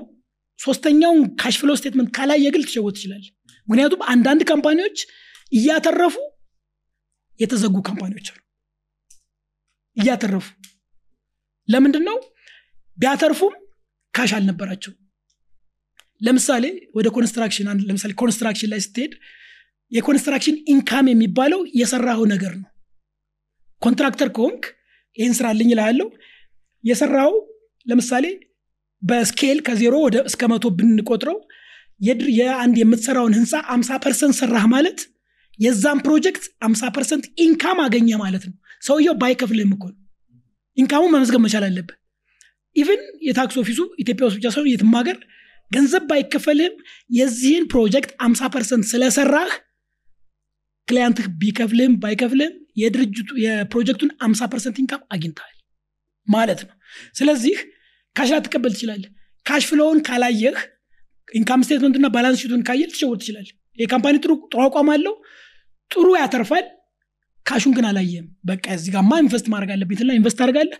ነገ ምንም ነገር የለም። company ውስጥ stuck አድርጓል። ለሰራተኞቹ መክፈል አይችልም። ብዙዎቹን contractor ኦች ብታያቸው እዚህ ላይ stuck አድርገዋል። የ construction እንትን እንደዚህ ነው። ብዙ ጊዜ construction ኦቹን አይታ እንደሆነ ክፍያቸው ጊዜ የሚሰጥ አይደለም። የ laborers ክፍያ አለ የሚገዙ ነገሮች ጊዜ አይሰጥህም። እነሱ የሚቀበሉት ግን በጣም ጊዜ የሚፈጅ ነገር ነው። consultant አለ approve ያደርገዋል። ያ ድርጅት ደግሞ ብዙ ብዙዎቹ የ credit term የሚባል ነገር አላቸው። thirty days sixty days ninety days one hundred ከዛም በላይ ሊኖር ይችላል። አጣዳፊ ገንዘብ እዚህ የሚቀበልህ አለ የሚከፍል ግን ገና ነው። በዛ ምክንያት መሀል ላይ stuck ታደርጋለህ ልትፈርስ ሁሉ ትችላለህ so cash flow statement ኡን ካላየህ ትል- በትልቁ ልትሸውድ ትችላለህ so ያንን መጀመሪያ accountant ባትሆንም የፋይናንስ ሰው ባትሆንም ያንን ነገር ከሚያስተምሩ ሰዎች ተምረህ እነዚህን ነገሮች accountant እኮ መሆን አይጠበቅብም መመዝገብም አይጠበቅብም እነዚህን financial statement ኦች እንዴት ነው የምረዳው? understanding financial statement እንዲሁም በ training በ profession finance for non financial managers የሚባል ኮርስም አለ። ያ ያ address የሚያደርገው ምንድን ነው በ background የ finance ኡ አይደለም accountant አይደለም ግን የአንተን ድርጅት financial statement ኡን ለመረዳት የሚሰጥ training ነው። እነዛን financial ሶስቱን በተለይ መሰረታዊ ነገሮች አይተህ የድርጅቱን አቋም የራስን ድርጅት ቢሆን ድርጅቱ የት ላይ ነው ያለው የሚለውን ነገር እንድትገመግመው ያደርጋል ሁለተኛው ያነሳው ጥያቄም basic ነው መቼ? አንዳንዴ ብዙ ጊዜ ድሮ ድሮ በተለይ የተለመደው ነገር financial statement በአመቱ መጨረሻ ላይ የሚወጣ። በአመቱ መጨረሻ ላይ ከወጣ ግን ምንም ልታደርገው ድርጅቱ ከስሯል ሊፈርስ ደርሰዋል በቃ ሁሉ ነገር አልፏል ተረቱኗል ምን ልታደርገው የምችል ነገር አይደለም። financial statement ኦች መታየት ያለባቸው ቢቻል daily ቢቻል even hourly። አሁን ያሉ system ኦች accountant ኡ ያስገባዋል። ልክ እንዳስገባው balance sheet ኡን income statement ኡን cash flow statement ወዲያው produce ያደርግልሃል እንዲያውም አሁን thanks to ማለት ቴክኖሎጂ ቴክኖሎጂ ባለበት ጊዜ ደግሞ እንትንም አያስፈልግም። ኮምፒውተር ላይ መሄድም የለብህም። ስልክ ላይ እያንዳ- በእያንዳንዱ ሰዓት ከፈለግ በደቂቃ accountant ኡ post ሲያደርግ ወዲያ ወደ income statement ወደ balance sheet ወደ cash flow statement ይቀየራል ያ ነገር። real time ነው። በአመቱ መጨረሻ ምናምን ቀርቷል አሁን። ምክንያቱም ጥቅም የለውም። እንዲያውም አሁን አሜሪካን ሀገር አብዛኛው financial statement የሚወጣው quarterly ነው። እንዲያውም የአሜሪካን ሀገር ምን ይባላል? quarterly capitalism ይባላል። ምክንያቱም quarterly ነው ሁሉ ነገር እንትን ይባለው dividend ምንም ታገኘው tax የምትከፍለው ምናምን በአብዛኛው quarterly ነው። የሚወጣው እስከ ዓመት ድረስ አጠብቅም ጥሩነቱ ምንድን ነው እስከ መጨረሻው ድረስ ድርጅቱ እስኪሞት ድረስ አጠብቅም መሻሻል ያለባቸው ነገሮች ካሉ የመጀመሪያው quarter ላይ financial statement ምን ሆናችሁ እነዚያ ይህን መደረግ አለበት። decision መውሰድ ትችላለህ so financial statement ኦች አመት መጠበቅ የለብም ስድስት ወርም quarter ም መጠበቅ የለብም ስትፈልግ አሁን በቀላሉ የሚገኙ system ኦች ብዙ አሉ። ስትፈልግ cloud ላይ ሊሆን ይችላል ምናምን ላይ ስልክ ላይ ሊመጡ የሚችሉ ነገሮች አሉ ከተቻለ hourly daily ማየት ትችላለህ። የሚመከረውም እሱ ነው። measure ልትወስድ ልታደርግ የምችለውም እሱ ነው። ምክንያቱም ቅድም እንዳልኩ measure መደረግ የማይቻልን ነገር manage ማድረግ አችልም ስለዚህ company የት ጋ ነው የሚለውን balance sheet ኡን income statement ኡን cash flow statement ኡን ሶስቱንም ማየት መቻል አለብህ። በየጊዜው ማየት መቻል አለብህ ነው። ስለዚህ በተቻለ መጠን frequently በተቻለ መጠን daily ነው የምለው። እሺ የሌላኛው እዚህ ላይ የምናየው budgeting ን ብናይ financial budgeting ምን ያክል important ነው? ምን አይነት budgeting mechanism advice ታደርጋለህ? institution እንደ institution ሲሰራ በተለይ እንደኛ አገር ባለ inflation በጣም matter በሚያደርገው ኢኮኖሚ budgeting ከባድ ሊሆን ይችላል። እንደዛም ቢሆን ግን አማራጭ የለንም። ምክንያቱም የግል አንድ ነገር በግልህ ከኪስ የምታንቀሳቅሰው ነገር እና company ስታንቀሳቀስ ሁለቱ የተለያዩ ነገሮች ናቸው። ከኪስ የምታንቀሳቅሰው ነገር ዛሬ በቃ ደስ ያለኝን እገዛለሁ ብትል ነገ ችግር ቢገጥምህ ያንተ የራስ decision ነውና ልትቀበለው ትችላለህ። ምሁም። when comes company ግን ሶስተኛ ወገኖች አሉ። ያንተ decision matter የሚያደርጋቸው ሰዎች አሉ። employee ማለት ሰራተኞች አሉ። shareholder ኦች አሉ። መንግስት አለ tax ይጠብቃል። እነዚህ ሁሉ ከአንተ የሚጠብቁ ሰዎች ናቸው። ስለዚህ እንደፈለግ ልትሰራ ምሁም። ስለዚህ የ budgeting concept ምንድን ነው አንድን company አንድን enterprise predictable ማድረግ ተገማች ማድረግ በተቻለ መጠን። ስለዚህ በዚህ በዚህ ወር ሊሆን ይችላል በዚህ አመት ላይ ምን እንገዛለን ወዴት እናድጋለን ምን ያክል ሰው እንቀጥራለን ካምፓኒ ለማድረግ ሰው መቅጠር መቻል አለበት። ሰው ለመቅጠር ደግሞ ገንዘብ ያስፈልጋል። ያ ሁሉ ነገር አስቀድሞ ከስትራቴጂው ተነስቶ የእድገታችን ምን ይመስላል? ምን ይመስላል? አሁን ብዙ ጊዜ እኛ ሀገር ዝም ብለን እንደፈለግን የምንለው የዛሬ እንትን ዓመት ይህን ያክል እንሆናለን የዛሬ ሶስት ዓመት ምንድነው መካከለኛ ገቢ እንሆናለን ያል መፈክር የምናደርገው ነገር አለ። ያ መፈክር ግን ዝም ብሎ እንዲሄድ ያደረገው ነገር ከመፈክሩ ጋር አብሮ የሚመጣ ምን ስናደርግ ነው ምን የምናደርገው? እና በተለይ ብዙ ጊዜ እነዚህ መፈክሮቻችን መያዣ ስለሌላቸው እንደፈለጉ ይበራሉ። ችግር. የለባቸው። ያ ነው እና ብዙ ጊዜ እዚህ ላይ እንደርሳለን ስንል ምን አድርገን ነው የምንደርሰው? ለምሳሌ በጀቲንግ እዚህ ላይ ነው። በዚህ አመት አምሳ ሰው እንቀጥራለን። ደስ ካለኝ አሁን በጀት የማይዘኝ ከሆነ እኔ ደስ የሚለኝ አምስት ሰው ከምቀጥር አምሳ ሰው ነዋል ስለዚህ ስትራቴጂ ምንድነው ስትለኝ በዚህ ዓመት አምሳ ሰው ቀጥራለሁ እልሃለሁ። የሚቀጥለው ጥያቄ በጀት ይዛሃል ወይ? በጀት ደግሞ ለመያዝ ዝም ብሎ ከሰማይ አታወርዱም። በጀትህ ከ financial resource ህ ጋር ይገናኛል ወይ? የሚለው ተጠያቂነት ይመጣል ማለት ነው። ስለዚህ የበጀት ትልቁ ትልቁ ነገር የምታቅደው ነገር ተጠያቂነት እንዲኖረው ያደርገዋል ሁለተኛ company ህ ጉዞው ተገማች እንዲሆን ያደርገዋል። ሁለተኛ የምታስባቸው ነገሮች ዝም ብለህ ደስ ስላለህ ዝም ብለህ ሁሌ personally የምናደርገው personally የምናወራው ሳድግ እንደዚህ ሆናለሁ ምናምን ተጠያቂነት የለብህማ ልጅ እያለ እንደዚህ ሆናለሁ እንደዚህ ሆናለሁ ችግር የለውም። ወደ company ግን የዛሬ ዓመት እንደዚህ ሆናለሁ የዛሬ ዓመት አምስት ዓመት እንደዚህ ሆናለሁ ስትል ምን አድርገህ? የትኛውን financial resource ተጠቅመህ? ማሰሪያ ነች። እንደፈለግ እንዳትበር። ማሰሪያ ነች። ስለዚህ በጀት company run ከማድረግ ጋር በጣም ይያያዛል እርግጥ ነው በጀት ያደረግከው ነገር በተለይ እንደ ኢትዮጵያ አይነት በጣም inflation gallop በሚያደርግበት ሀገር በጀት ግን እንደፈለግ ላታደርገው ትችላለህ። እንደዛም ሆኖ ግን በጀት ማሰሪያው ነውና እጅግ በጣም አስፈላጊ ነገር ነው። ስለዚህ properly በጀት የሚጠቀሙ company ዎች የሚሉትን የማድረግ probability ያቸው እድላቸው ከፍተኛ ነው። ያለ በጀት ከሚንቀሳቀሱ company ዎች የበለጠ እሱ ነው የበጀት አስፈላጊነቱ። ለምሳሌ እንደ business owner የምታያቸው financial statement ኦች ይኖራሉ እና ያ በራስ internally ባለ የ finance department ነው የሚዘጋጀው እና አንዳንዴ እንደ founder or business እንደሚመራ ሰው ሁሉንም ነገር internally ገብተህ ላታይ ትችላለህ እና externally መታየት አለባቸው ብዬ አስባለሁ። በተለይ ኢትዮጵያ ውስጥ አሁን ግዴታ ስለሆነ የግድ ኦዲተር መጨረሻ ላይ company ያመጣል። የነበሩ ስህተቶች or ችግሮች እዛኔ ወይም reveal ሊሆኑ ይችላሉ። ግን ቶሎ ለማወቅ ያሉትን ነገር ሁለቱንም ነው company ው መጠቀም ያለበት። financial auditor ም advisor ም መጠቀም አለበት። እነዛን ሰዎች ደግሞ ሲፈልግ እንዴት መፈለግ አለበት? ሁለቱም አስፈላጊ ናቸው ወይ ሁለቱም አንድ ላይ መሆን ይችላሉ የሚለውንም ነገር እንድታነሳ በጣም ጥሩ እንዳልከው financial statement ሁሌ በኮምፒውተርም በሌላም garbage in garbage out የምንለው ነገር አለ? የምታገኘው properly የተሰራውን ነገር ነው። properly የገባው data realistic ካልሆነ በ document ላይ የተደገፈ ካልሆነ garbage in ቢሆንም garbage out ብታነበውም financial statement understand የምታደርግ ሰው ቢሆንም የሰጠ የተሰጠ ነገር ድርጅቱን ከጀርባ ማወክ ከሆነ ምንም ጥቅም የለውም። ስለዚህ ቅድም እንዳልከው ትልቁ ጥንቃቄ የምናስገባው information ትክክል ነው ወይ ትልቁ ነገር እሱ ነው። ወደ ኦዲተር ከመሄዳችን በፊት ወደ ሶስተኛ ወገን ከመሄዳችን በፊት እያንዳንዱ ድርጅት ሲመራ there is one በጣም important concept segregation of duties የሚባል እና በቢዝነስ እንዲያውም the four eye concept የምንለው ነገር አለ። four eye ማለት ሰው ሰው ነውና ይሳሳታል። intentionally ም intentional ሳይሆንም ሊሳሳት ይችላል። so እኔ የማስገባውን ነገር በእኔ ብቻ የሚያልፍ ከሆነ ከፈለግኩ ላምታታው እችላለሁ አንዳንዴ ሳልፈልግ innocently ላምታታው እችላለሁ ግን ሶስት ሁለተኛው ሌላ ሰው አንተ የሰራውን ስራ verify ማድረግ አለበት። ሁለተኛ ሰው so ስህተቶች significantly በዛ ይቀንሳሉ። ብዙ ጊዜ አይታችሁ እንደሆነ የምትጽፉት አንዳንዴ እኔ በእኛ እንትን በቢሮ እንደ standard email ስንጽፍ ኢሜል ዝም ብለህ ጽፈህ አትልከው መጀመሪያ ኢሜል ዝም draft ታደርጋላችሁ። የመጀመሪያው የምትጽፉት ኢሜል ምን ይባላል? ስም እንኳ አለው። rough draft ነው። rough draft ነው በራሴ የማየው አለሁ ስትጽፍ የሆነ ነገር ትጽፍና የጻፍከውን ነገር ዝም ብለህ ስታነበው ወዲያው በጣም አሪፍ ይመስላል። የምታነበው actually ጭንቅላት ውስጥ ያለውን ነገር ነው። ሌላ ሰው ሲያነበው ግን ምንአካ ሊልህ ይችላል።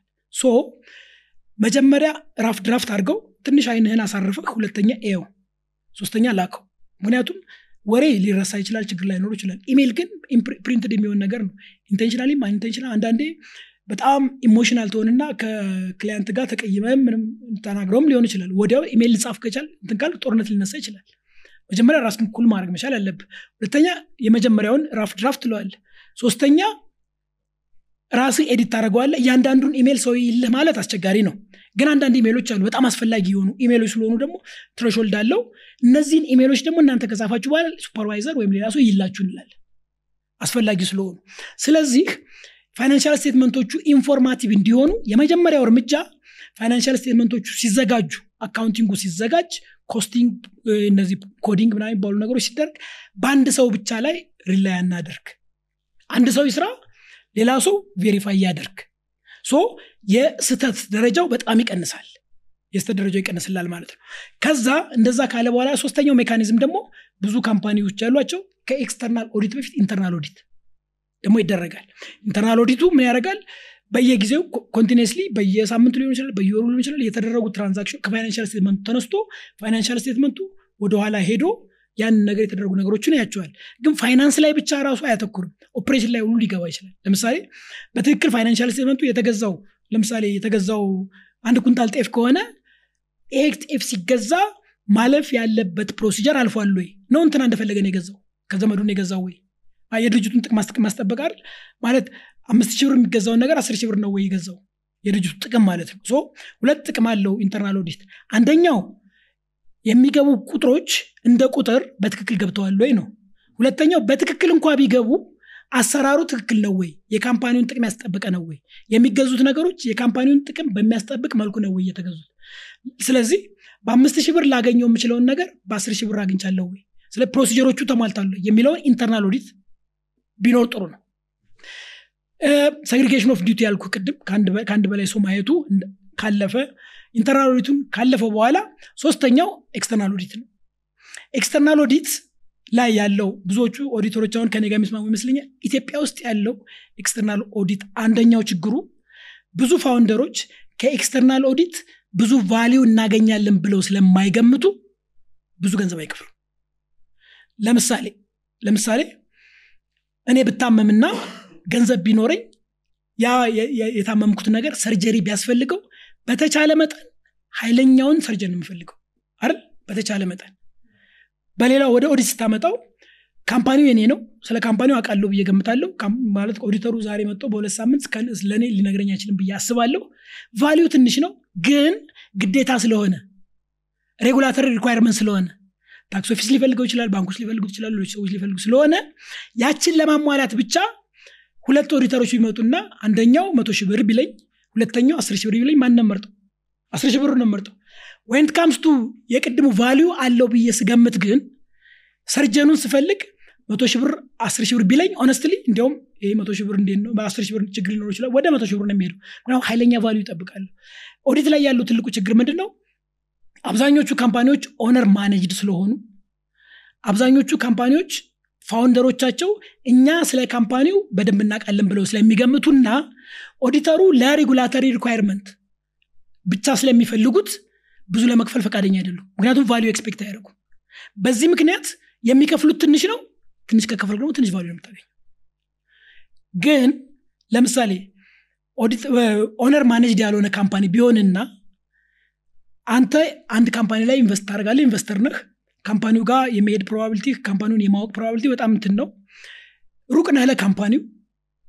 ኦዲተር ምረጥ ብትባል ግን የትኛውን ኦዲተር የምትመርጠው? ኃይለኛውን ኦዲተር የምትመርጠው? ምክንያቱም ስለ company ው እንዲነግርህ ትፈልጋለህ። ስለዚህ ኦዲተሮች በደንብ ሊከፈሉ የሚችሉት ኦዲተሮች value ሊኖራቸው የሚችሉት በምን ሲሆን ነው? ሰው ከኦዲተሮች value ሲጠብቅ ነው። አሁን ባለው እርግጠኛ ነኝ ብዙዎቹ ኢትዮጵያ ውስጥ ያሉት ኦዲቶች ይስማማሉ። አሁን ያለው የኦዲት አገልግሎት የሚሰጡ ሰዎች ትልቁ ችግራቸው የሚከፈለው ለኦዲት የሚከፈለው ክፍያ በጣም ትንሽ ነው። ስለዛ እንዲያዋጣህ በተቻለ መጠን ኦዲቱን አፋጥነህ መሄድ መቻል አለብህ። የምትፈልገው ለአንተ ኦዲቱ value ይሰጠኛል ብለህ ሳይሆን tax office ስለሚፈልገው ባንክ ስለሚፈልገው እንትና ስለሚፈልገው ያችን tick mark እንዲያሟላ ስለሆነ ትንሽ ብር ትከፍልና ትንሽ value ታገኛለህ ግን እንደ founder ከዚህ ከዚህ ኦዲት የምፈልገው ትልቅ value አለ ካልክ ግን በተቻለ መጠን በደንብ institutionalized የሆነ properly ኦዲቱን የሚሰራ በደንብ የሚከፈለው ኦዲተር ማለት ይችላል። ስለዚህ ለኦዲተሩም የምትከፍለው ገንዘብ justify ያደረግለታል ያለዛ አምስት ሺህ ብር አስር ሺህ ብር ከፍለህ በአንድ ሳምንት እንዴት አድርጎ ነው እንትን ሊያደርግልህ የሚችለው? በአብዛኛው የሆነች ነገሮች ትንሽ አስተካክለው ማህተም አድርጎ ሊሰጡ ይችላሉ ቢሆንስ እና ከዛ ደግሞ ምን አይነት value ታገኛለህ? ኦዲተር መረጣ ላይ ከኛም የሚጠበቅ ነገር አለ ከ founders። ሰውየውን properly compensate አድርጎ properly ከፍሎ ሰውየው ደግሞ value እንዲሰጥ ስለ company ህ እንዲነግርህ የምትፈልግ ከሆነ እንደዚህ አይነት ኦዲተር ነው መቅጠር ያለብህ። እሺ ሌላኛው አንዱ የተነሳ ከኛ audience የመጣ ጥያቄ ነው። የኢትዮጵያ inflation ኡ በጣም ከፍተኛ ነው እና business plan ስታደርግ forecast ስትሰራ በተለይ ደግሞ ከውጭ ሰዎች ጋር የሚሰሩ ቢዝነሶች ላይ አንዳንድ ጊዜ ደግሞ even contract ኑሮ ዋጋ መጨመር ብትፈልግ ለምሳሌ ለ fuel ለተለያዩ ነገሮች ፎርሙላዎች አሉት ለ inflation ግን ያስቸግራል። እና forecast ላይም ወይም በዋጋ መቀየር ላይም የ inflation factor ቢደረግበት ፎርሙላዎች ወይም ስትራቴጂዎች አሉ ወይ? አዎ በተለይ በጀት አሁን ይሄ budgeting ላይ ይሄዳል። strategic planning ላይ በደንብ አድርጎ ይሄዳል። ስለዚህ ብዙ ጊዜ አሁን በመጽሐፎች የምንሄድ ከሆነ በ international practice የምንሄድ ከሆነ አይታችሁ እንደሆነ በቅርቡ የአሜሪካ inflation አምስት percent አስር percent ሲደርስ ሪና ያሉት አይደል? እኛ እንስቃለን የኛ ኢንፍሌሽን ስለምናውቀው። ትክክል ከናንም ውጭ ነበረ የሆነ ሰዓት እና ሰልፍ ነበረ ባቡር ቁሞ ምናምን አለ አስር ፐርሰንት ደርሶ ነው? አይ ቲንክ እሱ የክፍያ መሰለኝ ግን ብዙ ብቻ ብዙ እንትን ነበረ ብዙ. ሙቭመንት ነበር ግሎባሊ. ኢንፍሌሽን ላይ። እነሱ የፈሩት እነሱ ያስጮኋቸው እነሱ እንዴት ነው የምንኖረው ያስባላቸው ዘጠኝ ፐርሰንት እና አስር ፐርሰንት እኛ የምንጸልይለት ነው እኛ እኮ ጸሎታችን አስር percent የመንግስትን ፕላን እኮ እሱ ነው። የመንግስት ፕላን እንደምንም ብለን የዛሬ ዓመት ስንት ነው አሁን ያለው? ከአንድ ዓመት ሀያ percent እኮ ለመሆን ነው። ፕላናችን ጸሎታችን እኮ ሀያ percent ለመሆን ነው። አስር percent ለመሆንም አይደለም። ማለት honestly plan ማድረግ አሪፍ ነገር ነው። so አሁን አምስት percent ተብሎ እንደምንም ሁለት percent ለማውረድ ምናምን ሰሞኑን ሳይ ነበረ ብሉምበርግ የእነሱ ፕላን ትልቅ ከተባለ inflation predict ሲያደርጉ ሁለት percent ነው። ስለዚህ አሁን የ international practice ተጠቅመን በጀት እናደርጋለን ፕላን እናደርጋለን ብትል በቃ inflation consider አደረግኩ ካልክ ሁለት አምስት በጣም ደፋር ከሆንክ አስር ልታደርገው ነው። ይሄ ግን እኛን አይወክልም። ስለዚህ realistic መሆን መቻል አለብን። even አሁን contractor ኦች ላይ ረጅም ጊዜ የሚፈጁ እንትኖች ላይ ብዙ ሰዎች የሚጎዱት inflation ኡን በደንብ predict የማድረግ ያለማድረግ እና ብዙ ጊዜ ደግሞ ምንትን የሚለ ምንድን ነው አንዳንዱ ትንሽ ዋጋ ይሰጣል አንተ inflation ኡ ቢያንስ ቢያንስ እስከሚቀጥለው ሁለት ዓመት ድረስ ከ30 percent አይወርድም ትልና በደንብ አድርገህ ከፍ ታደርገዋል ሰዎች የሚፈሩት ምንድን ነው እንደዚህ አድርጌ ብሰጥ አልመረጥም ነው። ግን የሚያከስር ስራ ውስጥ ከምትገባ ከምትከስር አለመመረጥ ይቻላል ስለዚህ when it comes to inflation inflation ን predict በደንብ አድርገህ ማለት inflation predict ለማድረግ እኔ honestly ብዙ statistics office ምናምንም መሄድ ላይኖርብህ ይችላል። ኑሯችን ነው እናውቀዋለን።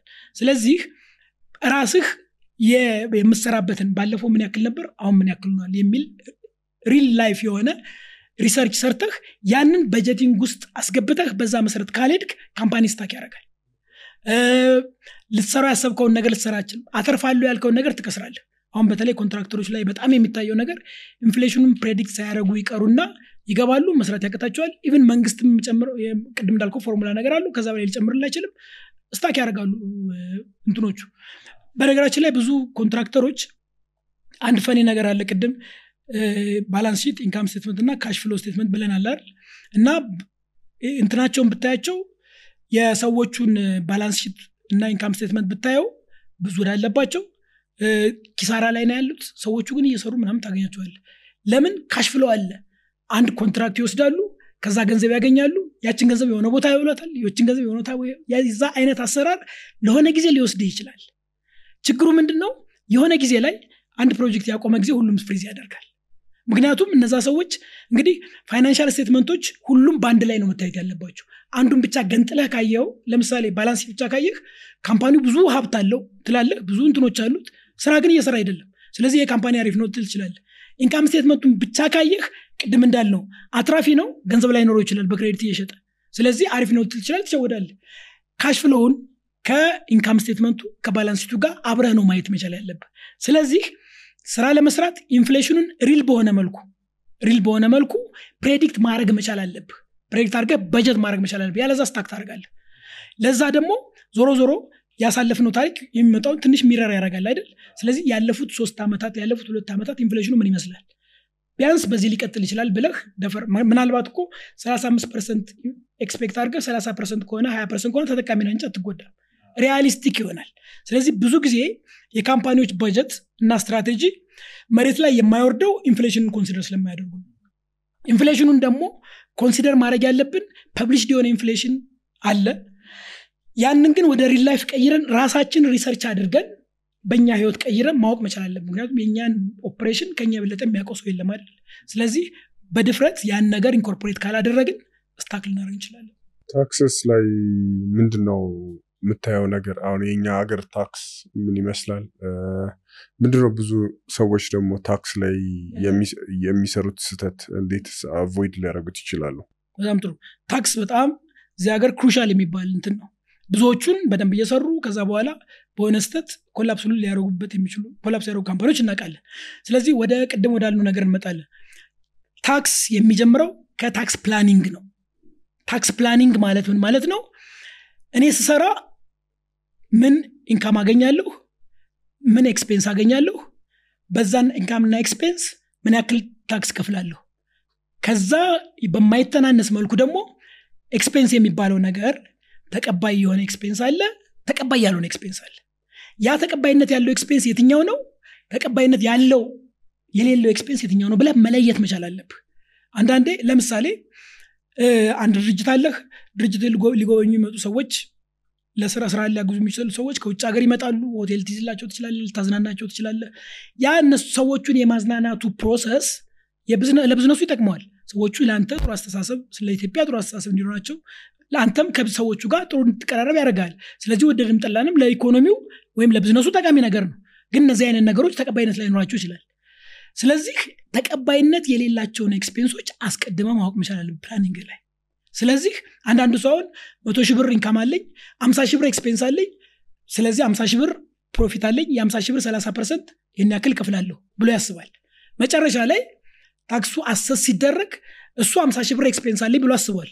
ተቀባይነት የሚያገኙ expense ግን ሀያ ሺህ ብር ይሆናል ስለዚህ ከጠበቀው በላይ ብዙ ይከፍላል። ምንድነው? ብዙ ጊዜ ግን ተቀባይነት የሌላቸው ተቀባይነት honestly በታክስ እንትኑ በዝርዝር ተቀምጠዋል።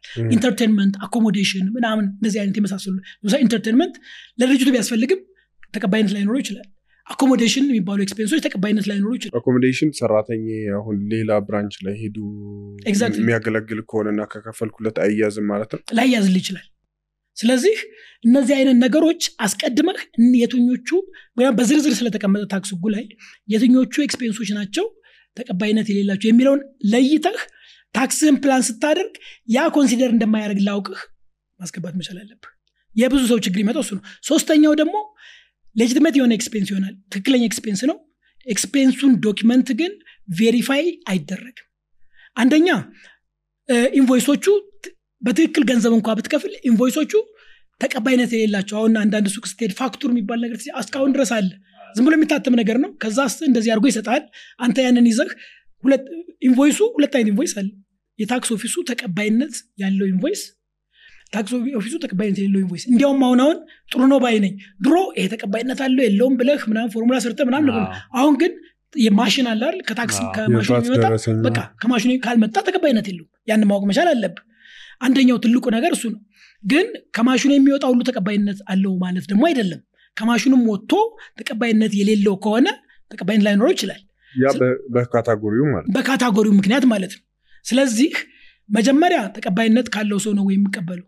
እንደዛም ሆኖ ደግሞ ሌላ ነገር አለ። ስራ ስትሰራ procedure ኦች አሉ። procedure ኦቹ አንድ ሰው ገዥና ሻጭ አለ አንዳንድ ትናንሽ እቃዎች ስትገዛ agreement ኡ ላትገባ ትችላለ አይደል? ለምሳሌ ስክሪፕቶ ስትገዛ ሄደህ agreement ትገዛለህ። agreement ኡ ሳይኖር invoice ይሰጥሃል ትከፍላለህ ግን ትንሽ ተለቅ ያሉ ስራዎች ግዢዎች ምናምን ሲሆኑ agreement ያስፈልጋል። የመጀመሪያው ስራ በእኔና በአንተ መካከል የሻጭና የገዢ agreement። በ agreement ኡ መሰረት ለምሳሌ አንድ ህንፃ ስራልኝ የምትለኝ ከሆነ እስኪያችን ህንፃ ስራልኝ ከዛ invoice እሰጣለሁ ከዛ ምናምን ብትለኝ invoice አለህ። invoice ኡ ግን ተቀባይነት ላይኖረው ይችላል። ለምን? ከ invoice ኡ በፊት የሚቀድም ደግሞ ነገር አለ። በአንተና በሻጩ በገዥና በሻጭ መካከል ያለ agreement proper የሆነ በህግ ተቀባይነት ያለው በ tax office ኡ ተቀባይነት ያለው agreement እንዲሁም ብዙ ጊዜ tax office ኡ tax assess ማድረግ ሲጀምር የመጀመሪያው የሚጠይቅ ነገር agreement ነው። invoice ኡ ቢኖርህም proper agreement ከሌለ ተቀባይነት ላይኖር ይችላል። ስለዚህ planning ኡ መጀመሪያ ለእያንዳንዱ expense agreement የሚያስፈልገው expense ከሆነ agreement አለን። invoice ብቻ የሚያስፈልገው ነገር ከሆነ valid የሆነ invoice አለን። ከዛ invoice ቢኖርም ደግሞ ይሄ ነገር ተቀባይ ነው አይደለም የሚለውን ነገር ደግሞ ማጣራት መቻል አለብህ። ያን ነገር ከሟላ ተቀባይ ሊሆኑ ይችላል። ያ tax planning ኡ ላይ ነው። ስለዚህ የእኛውን value በአብዛኛው tax consultant ኦች ታክሳቸውን በትክክል እንዲከፍሉ ማድረግ ነው። አሁን ብዙ ጊዜ tax consultant ሲባል ታክስ የሚቀንስልህ ይመስላል። ታክስህን እንድትከፍል ማድረግ ግን ታክስ መቀነስ ማለት ነው። ለምን? በኋላ ከሚመጣ እዳ የታክስ እዳ interest አለ penalty አለ ከዛ ትድናለህ እንቅልፍህንም ደግሞ መተኛት ትችላለህ። company ይቀጥላል። ስለዚህ ታክስም በትክክል እንድትከፍል መርዳት ማለት company ው እንዲቆይ ማድረግ ማለት ነው። company ው ትንሽ ከታክስ እንዲከፍል ማለት ነው። ምክንያቱም ታክስ ሲደመር penalty ሲደመር interest ከታክስ ብቻ አወዳድረውና ታክስ ብቻ መክፈል ትልቅ privilege ነው አይደል? ያን ነው ብዙ ጊዜ ከዛ ውጭ ደግሞ tax planning የሚባል ነገር አለ። expense ተቀባይነት እንዲኖረው ማሟላት ያለባቸውን ነገሮች ስትነግራቸው ተቀባይነት አገኝ ማለት ነው። ስለዚህ ተቀባይነት ካገኘ ደግሞ የምትከፍለው ታክስ ዝቅ ይልላል ማለት ነው። የታክስ ትልቁ ነገር መጨረሻ ላይ ሳይሆን መጀመሪያ ላይ ነው። መጀመሪያ ላይ እዛ ያሉ accountant ኦች በደንብ consulting ያስፈልጋቸዋል ምን expense ተቀባይነት ያስፈልጋቸዋል? ምን አይነት agreement ያስፈልገናል?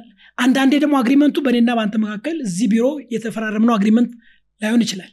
አንዳንድ agreement ኦች እኔና አንተ በማህተምና በፊርማ አስደግፈን የምናደርገው በቂ የሆኑ agreement ኦች አሉ። ከዛ ውጭ tax code ኡ ላይ ወይም ታክስ ህጉ ላይ በእኔና በአንተ ፊርማ ብቻ ማለቅ የሌለባቸው agreement ኦች አሉ። ውልና ማስረጃ የሚባል ነገር ታውቃለህ ሌላ ሀገር notary public ነው የሚባለው። በዛ ያልተደገፈ ደግሞ ከሆነ ተቀባይ agreement ም ቢኖርህ invoice ም ቢኖርህ legitimate የሆነ tax expense ቢኖር ተቀባይነት ላይኖሩ ይችላል።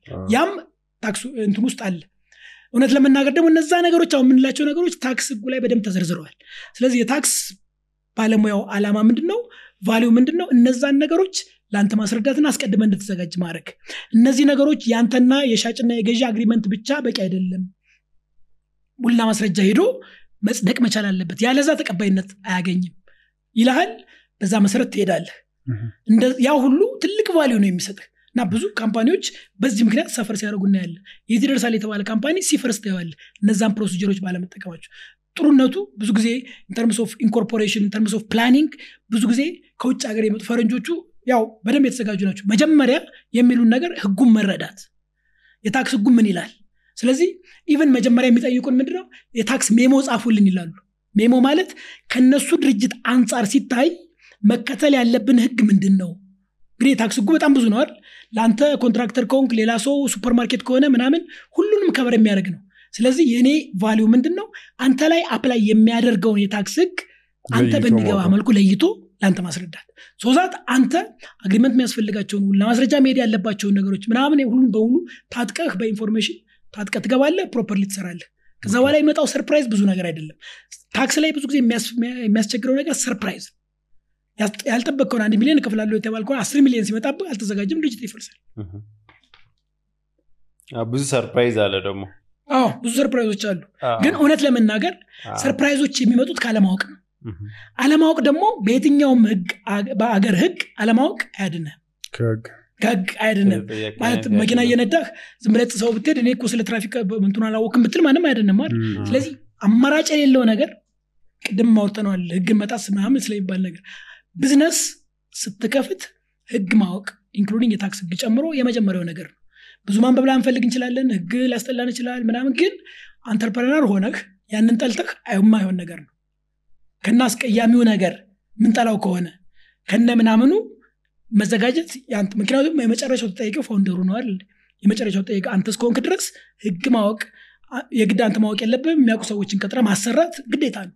እና በእንትን እንደታየው ደግሞ proper tax advisor proper tax consultant እና proper accountant ከቀጠርክና ህጉን ካወቁት surprise ኦች አይኖሩም ማለት አይደለም። በጣም ይቀንሳሉ ግን።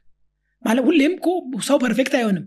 እንደዛም ሆኖ ግን በእኔ እኔ ባየሁት በእኛ experience ሁሌም መቶ ፐርሰንት ይቀበሏቸዋል ምናምን ማለት አይደለም ግን surprise ኡ በጣም ይቀንስና affordable ይሆናል። ለምሳሌ አንተ ፕላን ያደረግከውና የከፈልከው ዘጠኝ ሚሊዮን ሊሆን ይችላል አስር ሚሊዮን ነው መከፈል ያለበት ወይም ዘጠኝ ነጥብ አምስት afford ታደርገዋለህ ችግሩ ኃይለኛ surprise የሚባለው አንድ አስበህ አስር ስትከፍል ሁሉ ነገር ይወድምብሃል። surprise እንኳ ቢመጣ affordable የሆነ surprise ነው። በዛ ላይ ደግሞ tax office ኡም understand ያደርጋል እነዚህ በቃ በሰው misunderstanding የሚመጡና gross የሆነ negligence የታወቀ ነገር ነዋል እና የተወሰኑ አንዳንድ ነገሮች even በ legal ኢንተርፕሬሽናቸው interpretation ኣቸው ትንሽ የሚያወዛግቡ ነገሮች አሉ። በዛ ምክንያት ብትሳሳት እነሱም consider ያደርጉልሃል። ግን ፍጥጥ ያለውን ነገር መቀበል የማይችሉትን ነገር ተቀበሉ የምትላቸው ሊቀበሉት አይችሉም። ስለዚህ የ tax consulting tax advisor የሚጠቅምህ ነገር እነዛን major የሆኑ ጉልህ የሆኑ ሊሳቱ የሚችሉትን ነገሮች ለአንተ ማሳወቅ surprise ኡን ይቀንስልሃል እና የ business continuity ውን affect ሳያደርግ ልትቀጥል ትችላለህ ማለት ነው። አሁን ደግሞ የምናየው merger እና acquisition ነው። እዛ ላይ ብዙ engage ታደርጋለህ እና ምንድነው ስለ merger እና acquisition ስናይ የምናስባቸው consider ማድረግ ያለብን factor ኦች ምንድን ናቸው? ለዛ ደግሞ የሚያስቡ ካሉ entrepreneur ኦች እንዴት ነው ያንን ማዘጋጀት ያለባቸው? በጣም ራሳቸውን ጥሩ። ስለዚህ ስለ merger እና acquisition ለማውራት መጀመሪያ ስለ ቢዝነስ ማውራት አለብን። እና ቢዝነስ በሁለት መንገድ ይካሄዳል። አንደኛው from scratch greenfield ያልነው ቅድም ማለት ነው። from scratch ቆፍረህ ምን ብለህ ምናምን ቢያንስ ቢያንስ ሶስት ዓመት አምስት ዓመት heavy industry ከሆነ እንዲያውም አስር ዓመት ለመክሰር ሁሉ ፕላን አድርገህ የምትገባበት ቢዝነስ አለ። greenfield ማለት ነው። ሁለተኛው አይነት ኢንቨስተር ሁለተኛው entrepreneur ነው። እንደዚህ ማድረግ አልፈልግም። either ያለ company ገንዘብ አለኝ ያጠራቀምኩት ገንዘብ አለ ያለ company ላይ acquire አድርገዋለሁ ያንን company ገዛዋለሁ ብሎ ሊያስብ ይችላል። ያንን company ገዛዋለሁ ሲል ሁለ- በሁለቱ መካከል ያለው ልዩነት አዲስ company ስትመሰረት በ cost ነው የምትገባው። ለምሳሌ እኔ እናንተ አዲስ company እንመስረት አዲስ ነው መስረት ብልህ እኔ አንድ ሺህ ብር አዋጣለሁ አንተ አንድ ሺህ ብር ታዋጣለህ አምሳ አምሳ እንይዛለን አይደል? ስለዚህ at face value ነው የሚመዘገብልህ አዲስ company ሲሆን። አምሳ ከሰው ቢመጣ አዲስ ስለሆነ የሚያመጣው ይመዘገብለታል። ነገር ግን የሆነ ጊዜ የሰራ ከሆነ par value የሚባለው ቢዝነሱ ገና ሲመሰረት አንድ share አንድ ሺህ ብር ነው ይባላል። ከፈለግክ መቶ ብር ማድረግ ትችላለህ። የሚባለውን ነገር ለመግባት ቢዝነሱ value መደረግ መቻል አለበት። ግን value ከመደረጉ በፊት ቅድም ያልናቸው process አዎ። ማለፍ መቻል አለባቸው። መጀመሪያ due diligence ይሰራል ይሄ. company ጤነኛ ነው ወይ? ይሄ company legally እየሰራ ነው ወይ? ይሄ company የ tax obligation ኡን እየተወጣ ነው ወይ? ከዛ technical due diligence ደግሞ ይባላል። technical diligence ለምሳሌ telecom company ከሆነ እኔ አይደለም ምሰራለት technically qualified የሆነ ሰው ይሄ company የሚንቀሳቀሰው አሁን ባለ ዘመናዊ ነው ዘመናዊ ማሽኖች ነው ወይስ obsolete የሆነ ማሽን ነው? ይህ ማወቅ መቻል አለብን። obsolete ከሆነ ፕላን ስታደረግ ገንዘብ እንትን ብለን replace ማድረግ አለብን ምናምን ሁሉ ተዘጋጅተ ትመጣለህ ስለዚህ የ legal due diligence financial due diligence የ technical due diligence ይሰራል። ይሄ ሁሉ ከተሰራ በኋላ እና መጪው ኢንቨስተር ማወቅ ያለበትን ነገር ካወቀ በኋላ ችግሮች እንኳ ቢኖሩ ችግሮቹን አውቆ ለመግባት ፈቃደኛ ከሆነ የሚቀጥለው step ምንድነው? ቢዝነሱ value ይደረጋል። አሁን ትልቁ misconception ብዙ ሰው ጋር ያለው ቢዝነስን value ማድረግ ማለት የቢዝነሶቹን የያዛቸውን asset ኦች value ማድረግ ይመስለዋል። ይሄ ትልቅ misconception ነው። ቢዝነስ ውስጥ ያሉ asset ኦች ቢዝነሱ እንዲንቀሳቀሱ ይረዱታል ይረዱታል የምትባለዋ ኃይለኛ ቃል አለች ይረዱታል እንጂ ቢዝነሱ አይደሉም። እዚህ ጋር ለምሳሌ የእናንተን ፖድካስት እንደ አንድ ቢዝነስ ብቆጥረው ይሄ ወንበር ጠረጴዛ mic ኡ ምናምን ቢዝነስ ለመስራት ይረዱናል እንጂ ቢዝነሱ ይሄ አይደለም። ይሄ ቢሆንማ ኖሮ ለምሳሌ የእናንተ ፖድካስት ለተወሰነ ጊዜ ሄዷል አይደል? እኔ ልክ ከዚህ ጎን አንድ ቤት ተከራይና ወይም ገዛና exactly እናንተ ያስቀመጣችሁትን እነ- እዚህ እመጣለሁ ወይም ፎቶ አነሳለሁ መጋረጃው ምናምኑ ሳይቀር ኮፒ አድርጌ ያን ነገር ባስቀምጠው ከእናንተ ጋር እኩል ሆንኩ ማለት ነው አይደለም አይደለም። ምክንያቱም እናንተ ሰርታችኋል። ከዚህ በፊት ብዙ ሰው አውቋችኋል። እናንተ እንደ ቢዝነስ እንኳ ብትቆጥሩት እናንተ ልታመጡት የምትችሉት ቢዝነስ እና እኔ ላመጣው የምችለው ቢዝነስ አንድ አይደለም። ምክንያቱም እኔ ምንድን ነው ያለኝ? ፈርኒቸር ነው ያለኝ። እናንተ ምንድን ነው ያላችሁ? ቢዝነስ ነው ያላችሁ። ስለዚህ ቢዝነስ asset ኦቹ አይደሉም። በእርግጥ የቢዝነስ asset ኦች የቢዝነስ ንብረቶች ቢዝነሱ እንዲሰራ ይረዱታል። ግን ቢዝነስ ለመስራት asset own ማድረግ ግዴታ አይደለም። ለምሳሌ የእኛ company consulting firm ነው አይደል? outsourcing firm ነው። አብዛኞቹ የምታያቸው ወንበር ጠረጴዛ ምናምን አውጥቼ ልሽጣቸው ብትለው ቆራሌው ምናምን ሊገዛ ይችላል። ምናልባት ሀምሳ ብር መቶ ብር አይደል? ከዛ ውጭ የሚያወጣ ነገር አይደለም። ቢዝነሱን እንደ ቢዝነስ value ብታደርግ ግን ብዙ ሚሊዮኖች ያወጣል። አይደል ያ ነው የቢዝነስና የ asset concept። ስለዚህ እኛ በሁለት አማራጭ አይ እኛ የ consulting ቢዝነሱን ወይም የ advisory ቢዝነሱን ለመስራት ቤት ያስፈልገናል ልንል እንችላለን። አይ ቤት አያስፈልገንም ግን የእኛም ቢዝነስ በደንብ ካየው ቤት own የማድረግ አያስፈልግም አስፈላጊ አይደለም። ስለዚህ ለምሳሌ እኔ የራሴ የሰራሁት ወይም ቢዝነሱ own የሚያደርገው ቤት ውስጥ ቢዝነሱ operate ቢያደርግ ቤቱ ለቢዝነሱ የሚያደርገው አስተዋጽኦ ምንድን ነው ብትል በጣም ኢምንት ነው ምክንያቱ ተከራይተህ መስራት ትችላለህ። አስፈላጊ ነገር አይደለም። ግን አስፈላጊ የሆነበት ለምሳሌ ሪል ስቴት ቢሆን ቤቱ አስፈላጊ ነገር ነው። የኛ ግን አይደለም። ስለዚህ አስፈላጊ አይደለም። ስለዚህ አንደኛው ትልቅ misconception መወገድ ያለበት ነገር ቢዝነስ እና asset የተለያዩ ነገሮች ናቸው። merger ና acquisition ላይ የ due diligence process የምርመራው process ካለፈ በኋላ ሁለተኛው ዋናው ነገር value ማድረግ value የሚደረገው ደግሞ ቢዝነሱ ነው። asset ኡ አይደለም። ቢዝነሱ እንዴት ነው value የሚደረገው? ቢዝነሱ ከበፊት ካለፉት ቢያንስ እንግዲህ ሶስት ዓመት መስራት አለበት ይባላል አንድ company። በዛን ጊዜያት ያመጣው cash cash flow ምን ይመስላል? ከዛ ትነሳና የወደፊት ዋና basic የሚባሉ ነገር consider አድርገህ predict ታደርገዋለህ ከዛ cash flow ውን ትመዝነውና ተቀባይነት ያላቸው የቢዝነስ valuation methodology ዎች አሉ። በዛ አማካኝነት ቢዝነሱን የ cash flow stream ኡን የባለፈው ተነስተህ predict አድርገውና ዛሬ ይሄ ቢዝነስ ይህን ያክል ያወጣል ብለህ ትላለህ።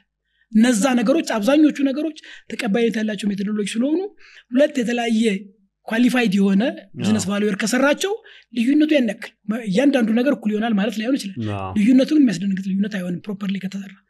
cash flow አንድ ነው። comparative method የሚባሉ ሌሎች method ኦች አሉ። ለምሳሌ stock market ቢኖረን እኛ እና ይሄ ድርጅት stock market ላይ listed ከሆነ ሌሎችም listed የሆኑ company ዎች ካሉ የነዛን market ተጠቅመህ የነዛን share ምን ያክል ይሆናል ብለህ ይህን value ታደርገው ትችላለህ። compare አድርገህ ለምሳሌ የእናንተ share አለ። እናንተን የሚመስል stock market ላይ listed የሆነ company አለ። የዛ share አንዱ ምን ያወጣል? ያ company ትላለህ።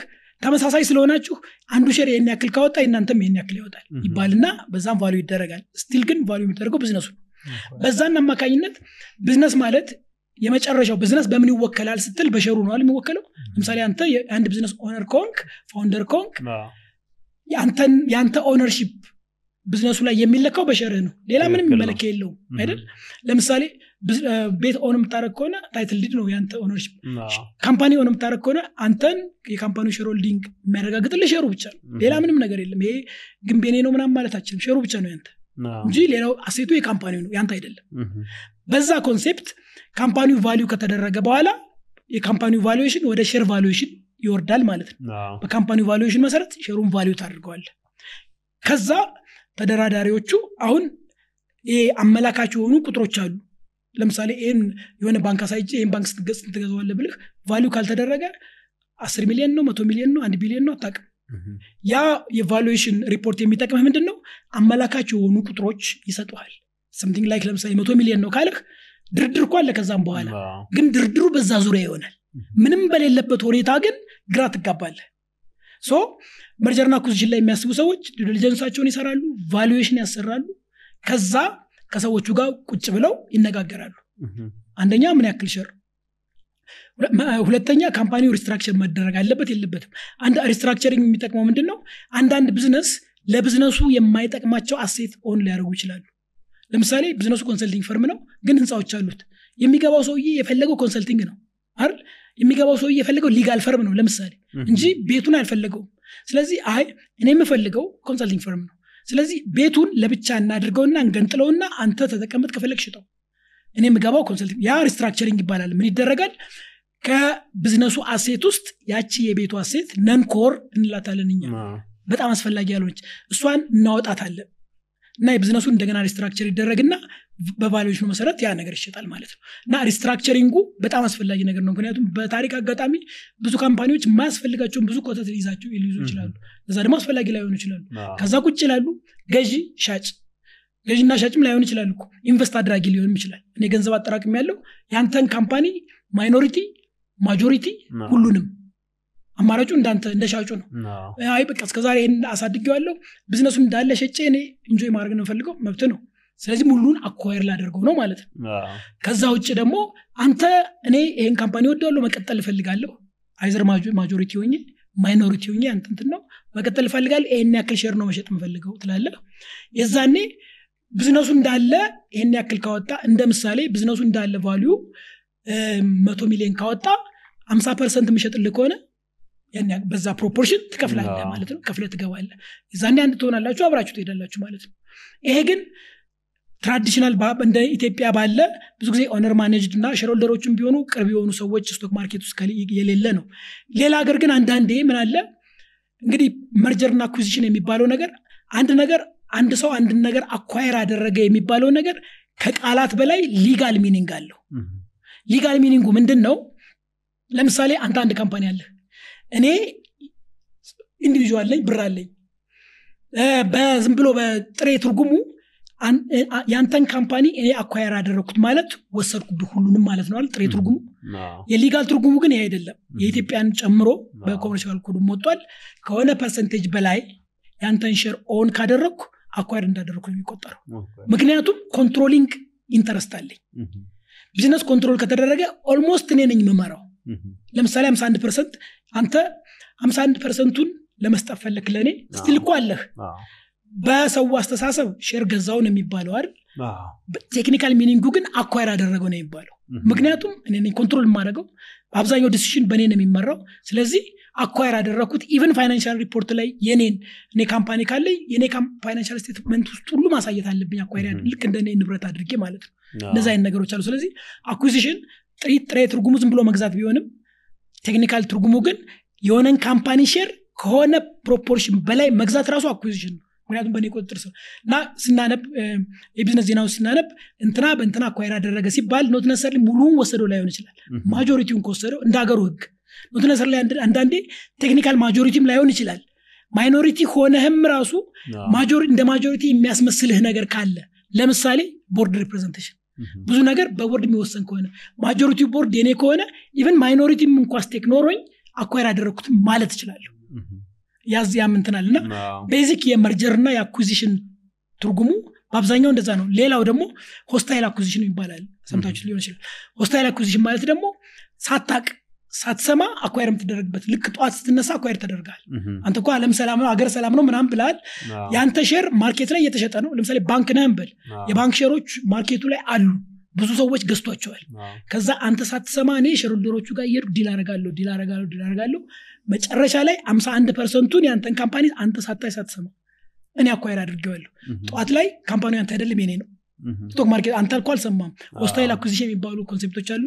አንዳንድ ይሄን ለመከላከል የሚደረጉ ነገሮች አሉ። በጣም technical ስለሆኑ አንገባባቸውም ግን ይሄም አለ። willingly የምታደርገውም ነገር አይደለም acquisition አዎ። takeover ና acquisition። unwillingly ም በተለይ stock market ኡ እንግዲህ ከመጣ በኋላ እናየዋለን። unwillingly ም አንተ ሳታቅ ሰዎች share ገዝተው ምን ብለው የአንተን company acquire የሚያደርጉበት mechanism አለና very interesting ግን ለሀገር ግን ጥሩ ነገር ነው። ምክንያቱም ሁሌ ነፃነት ይሰጣል። አንደኛው እንትን ምንድነው? አሁን እኛ ባለን እንትን አንድ company መስርተሃል ሰርተህበታል ብዙ ቦታ አድርሰዋል።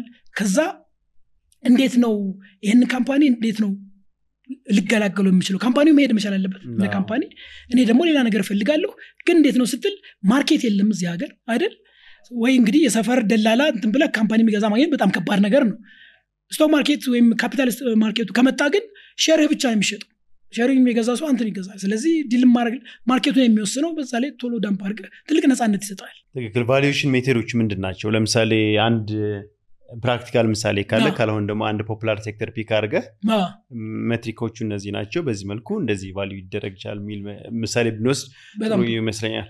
እዚህ ላይም ጨምሮ ቅድም ከጀርባ እያወራን ነበር እና invest ሌሎች company ዎች ላይ ስለሚያደርጉ ወይ አንዱን ምሳሌ ወስደን የ evaluation ኑን part ቅድም ለሞ ሌላ ያነሳው ነገር እኛ ቅር- የቅርብ ክትትል እናደርጋለን እንደ investor ብለሃል እና ቅርብ ክትትል ማለት ምን ማለት ነው? እንዴት ነው የሚደረገው? ቅርብ ክትትሉ invest የሚደረጉ company ዎችም ላይ በጣም ጥሩ እንግዲህ valuation major technical ነገሮች አሉት እነዚህ technical ነገሮች ደግሞ እንዳያወዛግቡ subjective እንዳይሆኑ አለም አቀፍ methodology አሏቸው አንደኛው methodology ቅድም ያለው cash flow discount ማድረግ technical term ኡ discounted cash flow ይባላል። ያ ምንድን ነው company ው የሚያመጣውን cash flow ያለፈውን ተመርኩዞ የወደፊቱን predict አድርጎ ያንን discount አድርጎ ዛሬ በዛ መሰረት value ማድረግ ማለት ነው። ለምሳሌ አንድ እያመረተ ያለ company አለ share ኦች አሉት። ያ company በአመት የሚሸጠው ሽያጭ አለ የሚያተርፈው ትርፍ አለ cash flow ደግሞ አለ። እንግዲህ ቅድም እንዳልነው ትርፍ ሁሉ cash flow operational cash ከ operation ኑ የሚመጣውን cash መዝነህ ያንን stream of cash አውቀህ predict አድርገህ ወደ ዛሬ አምጥተህ ያንን cash ከመዘንከው በኋላ አንድ ቁጥር ላይ ትደርሳለህ። ያ discounted cash flow ይባላል። አንደኛው ተቀባይነት ያለው approach እሱ ነው። ሁለተኛው major ተቀባይነት ያለው ደግሞ በአብዛኛው stock market የሌላቸው ብዙ የአፍሪካ ሀገሮች ኢትዮጵያን ጨምሮ እኛም value ስናደርግ የምንከተለው ይህን approach ነው። ምክንያቱም stock market የለም። ሁለተኛው major approach ምንድን ነው ተመሳሳይ የኔ share እንግዲህ company ን acquire ማድረግ company ን መግዛት ማለት share መግዛት ነው ብለናል አይደል? ስለዚህ company ስትገዛ share ነው የምትገዛው። ስለዚህ share ኡ ምን ያክል value አለው? ከካምፓኒው የቅድሙ ዲስካውንትድ ካሽ ፍሎ አፕሮች ከካምፓኒው ቫሊዩ ወደ ሼር ቫሊዩ መምጣት ነው። ሁለተኛው approach ግን ከ share value ወደ company ው value መምጣት ነው። share value እንዴት ነው የምታውቀው ሲባል የእኔ company እና የአንተ company ተመሳሳይ ናቸው። በብዙ ነገራቸው ይመሳሰላሉ አንዱ ጥንቃቄ መደረግ ያለበት አንድ ሴክተር ላይ ስላለን ተመሳሳይ ነን ማለት አይደለም። ግን በብዙ ኦፕሬሽናችን ተመሳሳይ ስለሆን የኢትዮጵያ company አንዳንዴ የኢትዮጵያና የኬንያም ሊሆን ይችላል ኢኮኖሚያቸው ተመሳሳይ ከሆነ ተመሳሳይ በተመሳሳይ ደረጃ operate የሚያደርጉ company ዎች ይመረጡና ያንተ የኔ company ነው እንግዲህ የሚሸጠው ግን ያንተ ተመሳሳይ company market ላይ share ኡ par value ው እኮ አንድ ሺህ ሊሆን ይችላል። market ላይ እየተሸጠ ያለው stock market ኡ ላይ ስናየው ያንተ company አስር ሺህ ብር እየተሸጠ ነው አንዱ share። ስለዚህ ያንተ company አንዱ share አስር ሺህ ብር እየተሸጠ ከሆነ የኔና ያንተ company ተመሳሳይ ስለሆነ የኔ company በግምት አስር ሺህ ብር ይሆናል። ስለዚህ አንዷ share የኔ company አስር ሺህ ብር አወጣች ማለት ነው። አጠቃላይ share ኡ ይህን ያክል ከሆነ ማባዛት ነው ስለዚህ ያ በ comparative compare የሚደረጉ ኢንዱስትሪዎች compare የሚደረጉ company ዎች ከተገኙ ብዙ ጊዜ የችግሩ ምንድነው? እንደእኛ አይነት ሀገሮች comparative የላቸውም market የለም ስለዚህ ለምሳሌ የባንኮች share ይሸጣል አይደል? አንዱ ትልቅ ምናልባት ወደኋላ ልናነሳው እንችላለን። የ stock market ኡ ችግር ለምሳሌ ኢትዮጵያ ውስጥ ቤት መግዛት አለብኝ ስትል የት መሄድ እንዳለብህ reasonable እናውቃለን። እሱም በደንብ properly organized የሆነ የ brokers market የለውም። at least ግን ማ የትኛው ደላላ ምናምን አንዳንዴ ኦንላይንም እንትን ያደርጋሉ። መሄድ እንዳለብህ ታውቃ- ታውቃለህ። ማን ማነጋገር እንዳለብህ። የእንትናን ባንክ share ለመግዛት የት ጋር ነው መሄድ ያለብህ ስትል የት እንደምትሄድ አታውቅም የት እንደምትሄድ አታውቅም ማለት ደግሞ value ን አታውቅም። አንዳንዴ ቆይ እስኪ አጎት ያለ አክስት ያለች እሷ የምትሸጥ ከሆነ ምናምን ትባልና ትደራደራላችሁ። ትልቁ ችግር ምንድን ነው ያ የምትተዳደርበት የምትደራደርበት price የ market price ነው አይደለም አታውቅም። ምክንያቱም እንደው እንደ ቀላል ምሳሌ proper market ያላቸው reasonably እንደው market አላቸው ብዬ ከምገምታቸው ነገሮች አንዱ የሴራሚክ እቃዎች ምናምን ለመግዛት ብትፈልግ የት ነው የምትሄደው? ኡራኤል አካባቢ ካሳንቺስ ኡራኤል አካባቢ ትሄዳለህ። ለምሳሌ አንተ ቤት እየሰራ ነው። ቤት አንተ ቤት እየሰራ መሆኑን ሳቅ የሆነች ትንሽዬ ሱቅ ሴራሚክ ያላት ምናምን ከፈትኩ። ኡራኤል ትልቅ market አለ። የኔ ሱቅ ደግሞ አንተ አጠገብ አለች። ማጋ ነው ነው የምትሄደው? ኡራኤል ነው የምትሄደው አይደል? ምክንያቱም የምትገዛበት አንደኛ variety ትፈልጋለህ አማርጠህ መግዛት ትፈልጋለህ። ሁለተኛ ደግሞ ምንም እንኳ እኔ አንተ የፈለግከው እቃ ቢኖረኝ የምትገዛበት እቃ የሀገር ዋጋ ነው ወይ የሚለውን verify ማድረግ ትፈልጋለህ? ምክንያቱም ፋይናንስ አንዳንዴ ሳይኮሎጂ ነው። መክፈል አንድ ነገር ነው። ግን በትክክል ነው ወይ የከፈልኩት? አገር በሚሸጥበት ዋጋ ማለት አምስት ብር የምገዛውን ነገር አምስት ብር መግዛት ጥሩ ነገር ነው። ትንሽ እንኳ ገንዘብ ብትሆን አምስት ብር የምገዛውን ነገር ሀምሳ ብር መግዛት ግን ገንዘብ እንኳ ቢኖረኝ ለእኔ በጣም ያናደደኛል ስለዚህ ያንን protect ራሴን protect ለማድረግ ምንም እንኳ አንተ የምትሰራው ፕሮጀክት አጠገብ የኔ ሴራሚክ ሱቅ ቢኖር እኔ የማረገው ቤተሰሪ ቢሆን እዛ ጋር ለሚሄደው market ኡ ጋር ነው የሚሄደው። ሁለት advantage አለው። አንደኛ variety ታገኛለህ ሁለተኛ ስለ price ኡ እርግጠኛ መሆን ትችላለህ ስለዚህ stock market አንደኛው ጥቅሙ እኔ እናንተ አሁን ባለው የባንክ share ኦች እኮ ይሻሻጣሉ። informally ሰው ሲገዛ ሲሸጥ እናውቃለን አይደል? የምትገዛበትና የምትሸጥበት ዋጋ የገበያ ዋጋ ነው ወይ አይታወቅም። ስለዚህ አንደኛ በጣም በብዙ ጥረት የት እንደምትሄድ አታውቅም። በዝምድና በምናምን በጓደኝነት ሊመጣልህ ይችላል። ራሱ transaction ኑ ከባድ ነው አንደኛ። ሁለተኛ ብታገኝ እንኳ የሚሸጥልህ ሰው የሚሸጥልህ ዋጋ ትክክል ነው ወይ የሚለው ማወቅ አይችልም። informal market fragmented የሆነ market ስለሆነ market ም ስላልሆነ ቢሆነስት ስለዚህ advantage ኡ ይሄ ነው። so stock market ያለባቸው አገሮች የሚያደርጉት ምንድን ነው valuation ኑ ቀለል ያለ valuation ነው። comparative ትፈልጋለህ? comparative አንዳንዴ not necessarily አገር ውስጥ ላይሆን ይችላል።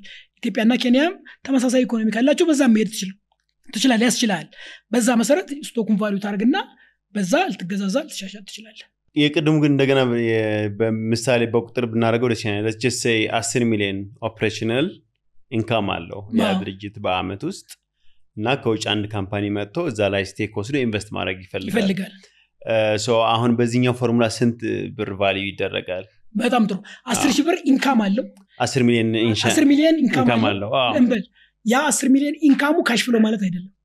ስለዚህ ወደ cash flow ስንቀይረው ከ income ውስጥ operational cash flow የሚሆነው ለምሳሌ ስምንት ሚሊዮን ሊሆን ይችላል። so ላለፉት ሁለት ሶስት አራት ዓመታት ስምንት ሚሊዮን ዘጠኝ ሚሊዮን ሰባት ሚሊዮን ምናምን እያተረፈ ነው። ምክንያቱም በአብዛኛው እንደዚህ ወደ ላይ እና ወደ ታች አንዳንዴ ይሄዳል ግን ብዙ ጊዜ reasonably uniform ይሆናል። ከዛ uniformity ትነሳና ባለፉት ሶስት ዓመታት ዘጠኝ አስር እንደዚህ እንትን እያለ ከሆነ በሚቀጥሉት ዓመታት ደግሞ ምን ያክል cash flow ሊኖረው ይችላል?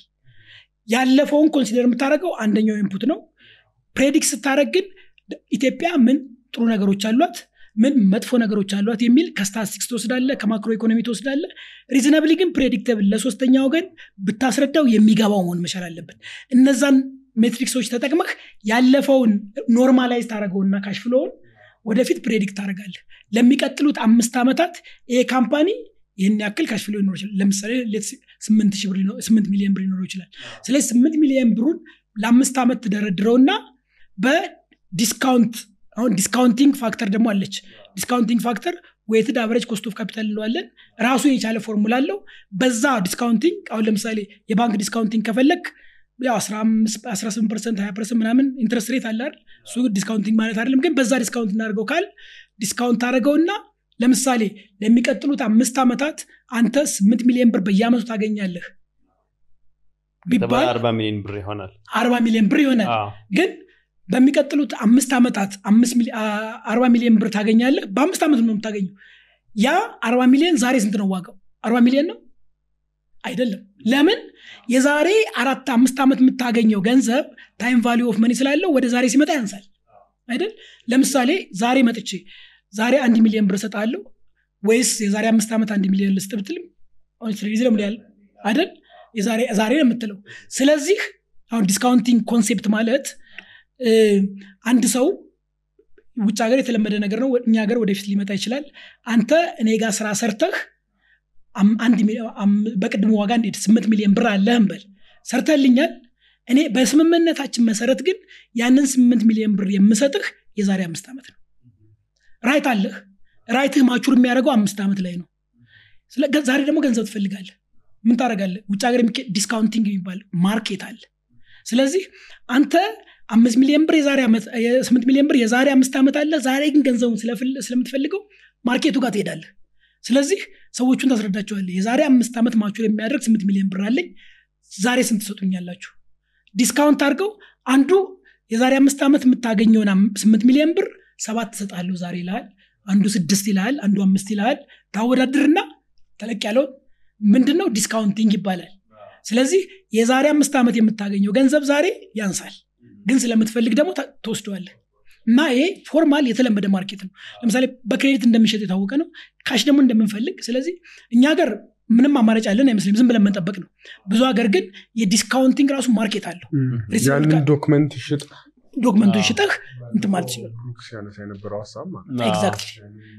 እዚህም ኢንትሮች ለማድረግ ያስባሉ አሁን አዎ። capital market ኡ ላይ።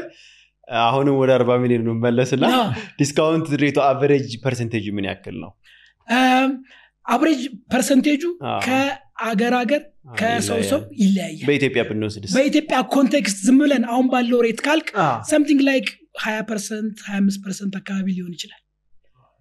within that እንትን ሊሆን discount የምታደርገው እና discount rate ኡ በጣም የተረጋጋ ሀገር ሲሆን discount rate ኡ ሊያንስ ይችላል በጣም risk ያለው ሀገር ሲሆን discount rate ኡ ሊበልጥ ይችላል። ወደ ምክንያቱም ሰላሳ ሁለት ሚሊዮን ብር አካባቢ value መደረግ ይችላል ማለት ነው። ማድረግ ይቻላል። ግን ያ discount rate weighted average cost of capital የሚባለው ውስጡ የሚገቡ ራሱ discount rate ኡን ለማግኘት ፎርሙላውን ዲራይቭ አድርግህ በሴክተሩ በካምፓኒው በካፒታል ስትራክቸሩ ኢቭን ካፒታል ስትራክቸሩ ማተሪያል ካፒታል ስትራክቸሩ ማለት ለምሳሌ እኔ company ያለኝ መቶ percent በራሴ ካፒታል ነው የምሰራው አንተ ደግሞ company ያለህ 30 percent በራስ ካፒታል 70 percent በባንክ ነው የምሰራው ስለዚህ አንድ ሴክተር እንኳ ብንሰራ እኔ እና አንተ discount rate ኣችን የተለያየ ነው።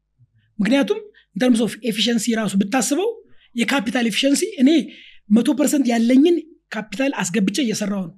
አንተ ግን 30 percent ብቻ ነው ካፒታል አስገብተህ የሰራኸው ማን ነው በጣም efficient ብትለኝ አንተ ነህ።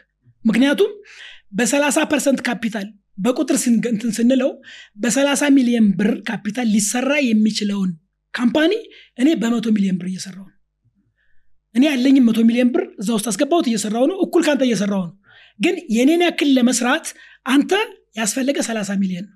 ለዛ ነው ጥሩ ነጋዴ ወይም ጥሩ entrepreneur ለመሆን አሪፍ entrepreneur የሚባለው የተወሰነ seed capital አስገብቶ ከ financing institution ኦች ወስዶ የሚሰራ ሰው ነው efficient የሚባለው efficiency ማለት ማለት ነው? በ definition በትንሽ ነገር ብዙ ነገር የሚሰራ ማለት ነው አይደል? ስለዚህ እኔ እና አንተ ትርፋችን እንኳ አንድ ቢሆን production አንድ ቢሆን እኔ በ30 ሚሊዮን የምሰራውን አንተ በ10 ሚሊዮን የምሰራው ከሆነ you are more efficient return on capital የሚባል ነገር አለ። ሰምታችኋል return on capital ማለት ያንን ያመጣውን ትርፍ እኔ ሁለታችን መቶ ሚሊዮን ብር አተረፍን እንበል። የኔ መቶ- ሚሊዮን ብር ያተረፍኩት መቶ ሚሊዮን ብር ካፒታል ተጠቅሜ ነው።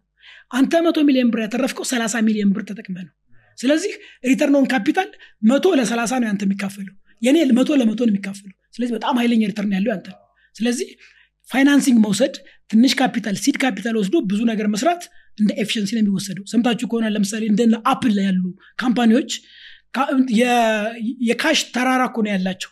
ግን still እንደሚበደሩ ታውቃለህ የሚያደርጉት ምንድን ነው cash ኣቸውን የሆነ ቦታ ያስቀምጣሉ።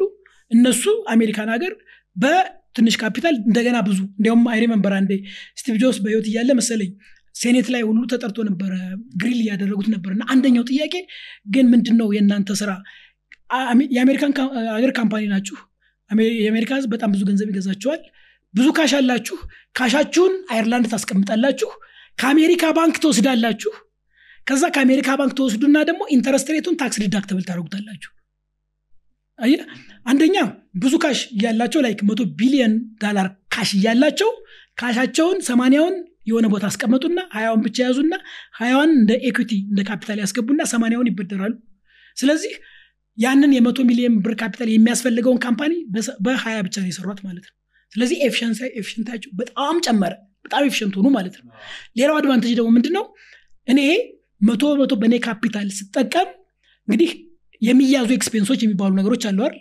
tax deductible የሆኑ expense ኦች እኔ የሚቀነስልኝ ታክስ ሌሎች expense ኦች ናቸው እንጂ interest expense የለኝም። ስለዚህ እንት- እንትኔ profit ኤ ከፍ ያለ ነው። profit ኤ ከፍ ያለ ነው ማለት የምከፍለው ታክስ ከፍ ያለ ነው ማለት ነው። ወደ አንተ ስንመጣ እኩል ያመረትነው አንተ ግን ብዙ የባንክ loan ስለተጠቀምክ interest expense አለህ። interest expense አለ ማለት ደግሞ deductive tax አለ deductive tax አለ ማለት ደግሞ የምትከፍለው profit ትንሽ ማለት ነው የምናመርተው እኩል ነው? capacity ያችን እኩል ነው? እኔ ብዙ ታክስ ከፍላለሁ አንተ ስለዚህ ተደራራቢ advantage አለው። so የ capital structure ለአንድ company በጣም ወሳኝ ነገር ነው። በተለይ financing የሚገኝበት ሀገር። so በጣም ጎበዝ የሚባለው entrepreneur ምን አይነት ነው? በተቻለ መጠን ትንሽ ካፒታል ብዙ financing ተጠቅሞ የሚሰራ efficient ይባላል።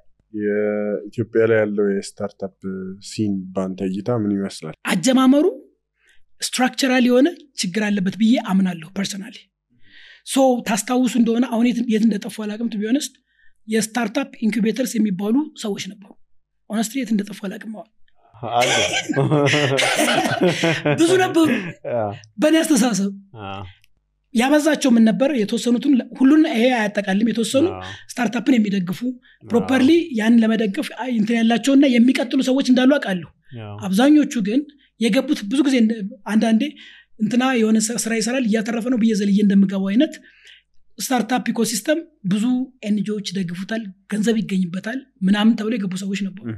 እነዚህ ሰዎች መጀመሪያም አላማቸው startup ኡን እንደ ቢዝነስ እና አዋጭ ቢዝነስ ለተወሰነ ጊዜ run አርገህ የምትዘጋው አይነት ነገር አድርገው ነበር የወሰዱት እና ከተወሰነ ከ NGOs ከ government ሊሆን ይችላል ምናምን የሆነ ገንዘብ ሰዎች ትንሽ አሰለጠኑ ልጆች young ወጣቶች በተለይ ችግሩ ደግሞ የመጣው ይሄ entrepreneurship የሚባለውንና technical knowledge ን የማቀላቀል ነገር አለ። ለምሳሌ እኔ በጣም አሪፍ ኢንጂኒር ነኝ እንትን ፈጥር ያለው መኪና ፈጥር ያለው ይመጣልና ከዛ ተሰልጠ መኪና ስለፈጠሩ ከሆነ ከወዳደቁ ነገሮች መኪና ስለሰራው entrepreneur ነኝ ማለት ትልቅ ችግር ነው። አይደለም ልትሆንም አችልም entrepreneur ማለት አንድ ነገር ከትንሽ ጀምሮ አሳድጎ scalable አድርጎ ያን ነገር commercial አድርጎ ለህዝብ የሚያቀርብ ማለት ነው እንጂ አንድ ነገር የሚፈጥር ሰው ማለት ያ genius ነው የምንለው። ደግሞ genius ሆንክ ማለት entrepreneur ሆንክ ማለት አይደለም። ብዙ ጊዜ እንዲያውም ይጋጫል genius ኦች ብዙ ጊዜ entrepreneur በእኔ በእኔ እይታ ብዙ ጊዜ genius ኦች ሰው ጋር ሳይቀርቡ ምናም በራሳቸው መስራት የሚችሉ አስፈላጊዎች ናቸው በጣም። ለብዙ company ዎች በጣም አስፈላጊዎች ናቸው። entrepreneurship ደግሞ ብዙ ሰዎች ማግኘት ብዙ ሰዎች ጋር መሄድ ብዙ resource ማሰባሰብ ችሎታ ይጠይቃል። so በዚህ የተጀመረ ዝም ብሎ እንደ ዘመቻ አይነት የተጀመረ ነገር ነበረ። ከዛ ብዙ ጊዜ ምን ተደረገ?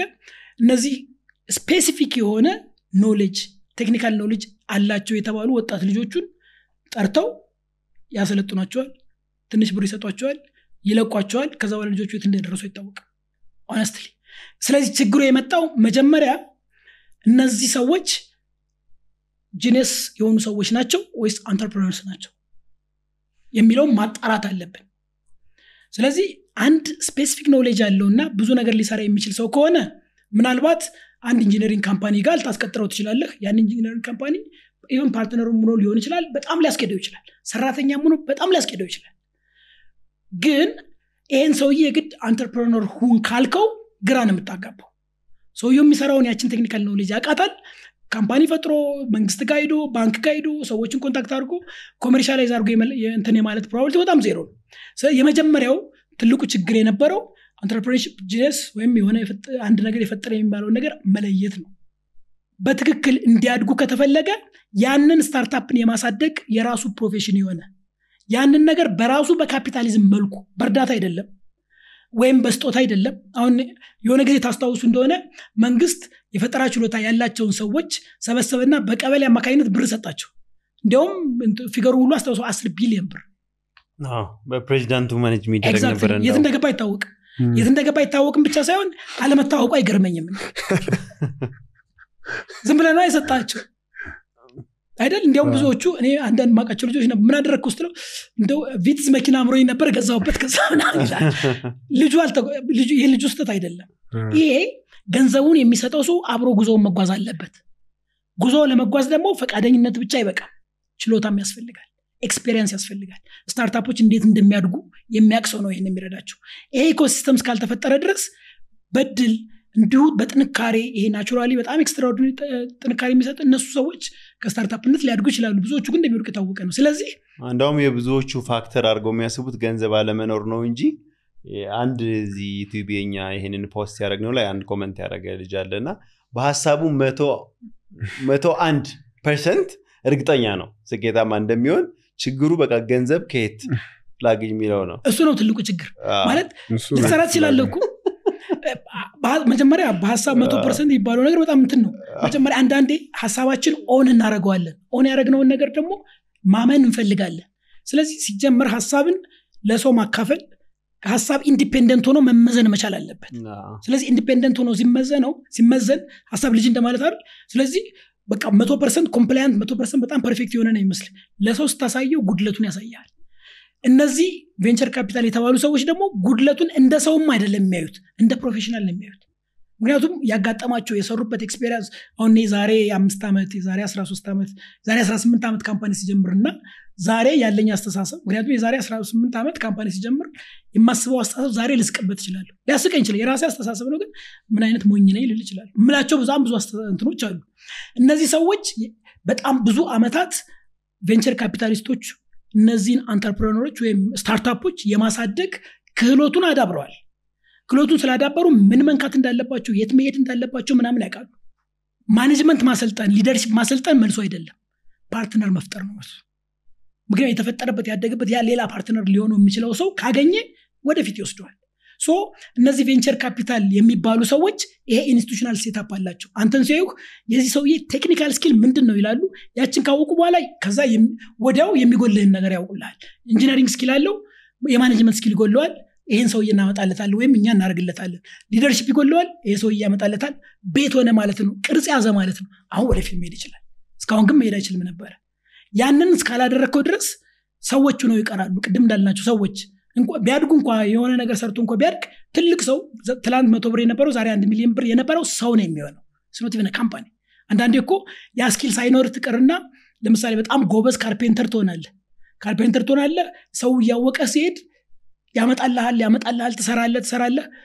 ግን አንድ ሚሊዮን ብር የነበረው ሰውዬ አስር ሚሊዮን ብር አለው። ሰውየው ነው አለው company አልሆንክም company ልትሆን የምትችለው institutional ስታደርገው ሰው ስትቀጥር ነው። እና እንደዛው አደግን የሚሉ entrepreneur ኦችም አሉ ግን አላደጉም። ሰውየውን ያደገው። ያደጉ ሰዎች ናቸው። እንደ ግለሰብ ያደጉ ሰዎች ናቸው እንጂ ከ startup ecosystem ወጥተው company የሆኑ ሰዎች አይደሉም። የ startup አላማው ደግሞ startup ሆኖ መቅረት አይደለም አይደል? ሰው ሆኖ መቅረት አይደለም። የእንትና ነው መባልም አይደለም። አላማው ከሱ ወጥቶ specialize አድርጎ ኢንዱስትሪው ላይ ጉልህ አስተዋጽኦ እያበረከተ ሰው ቀጥሮ scalable ሆኖ ጉልህ አስተዋጽኦ ማበረከት ነው። ከዛ ውጭ ነገር የለውም እንጂ ሰውየው personally ማድረግ አይደለም። ያ confusion መጥራት መቻል አለ I think ብዙ አንዱም የ success የተሰራ ጥናት ነበር። ይህም የውጭ ነው። የ startup success factor ኦቹ የሚወስኑት ፋይናንስ አይደለም። አንዱ እንዳውም የተጠቀመው timing ነው። ከዛ ሌሎች factor ኦች አሉ። finance team composition ምናምን competition ና ሌላ ግን አንዱ timing ነው አሁን ወደ ወደዚህኛው ወደ እኛ የ startup scene ስንመጣ ብዙ ጊዜ entrepreneur የሚባለው ምንድነው? out of something ገንዘብ make የሚያደርገው ነው። እና ብዙ ጊዜ ያንን arrange የሚያደርጉ ናቸው ገንዘብ make የሚያደርጉት በዚህ process I would say mostly entrepreneur ኦቹ እነዛ ናቸው። ሌሎቹ customer ኦች ናቸው።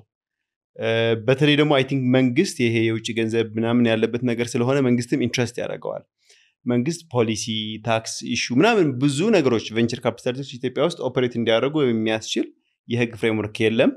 ያ መፍጠር angel investor ኦች የህግ framework መስጠት ያ ከ tax implication ጋር ያለውን ነገር fix ከማድረግ ይልቅ የሆነ ሽልማት ፕሮግራሞች አምስት ሺህ አስር ሺህ ዶላር ምናምን ይሄ ኢኮኖሚውን የሚቀይር አይደለም።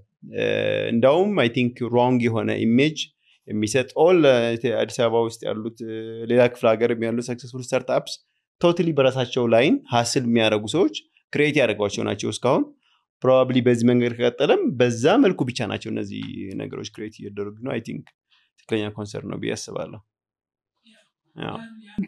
ማለት ስለ startup ecosystem ስና ስናስብ ሁሌም ስለ team composition team ሲባል ደግሞ variety እነዛ የሚያስፈልጉ engine መሪ ምናምን ያልናቸው ነገሮች ማሟላት ካልን እንዲያውም በሰው ዘንድ ያለው አስተሳሰብ ፋይናንስ ነው ዋናው ነገር አይደለም ያ team composition ከተሟላ finance will be given given ቅድም እንዳልኩ በእኛ በእኛውን invest እናደርጋለን ብለን መጀመሪያ የምናደርገው ነገር ያ idea ያለውን ሰው idea ውን እንመዝነዋለን። idea ው specific የሆነ የሚፈታው ችግር አለ ወይ? ዞሮ ዞሮ idea ሁሉ ብዝነስ ላይሆን ይችላል አይደል?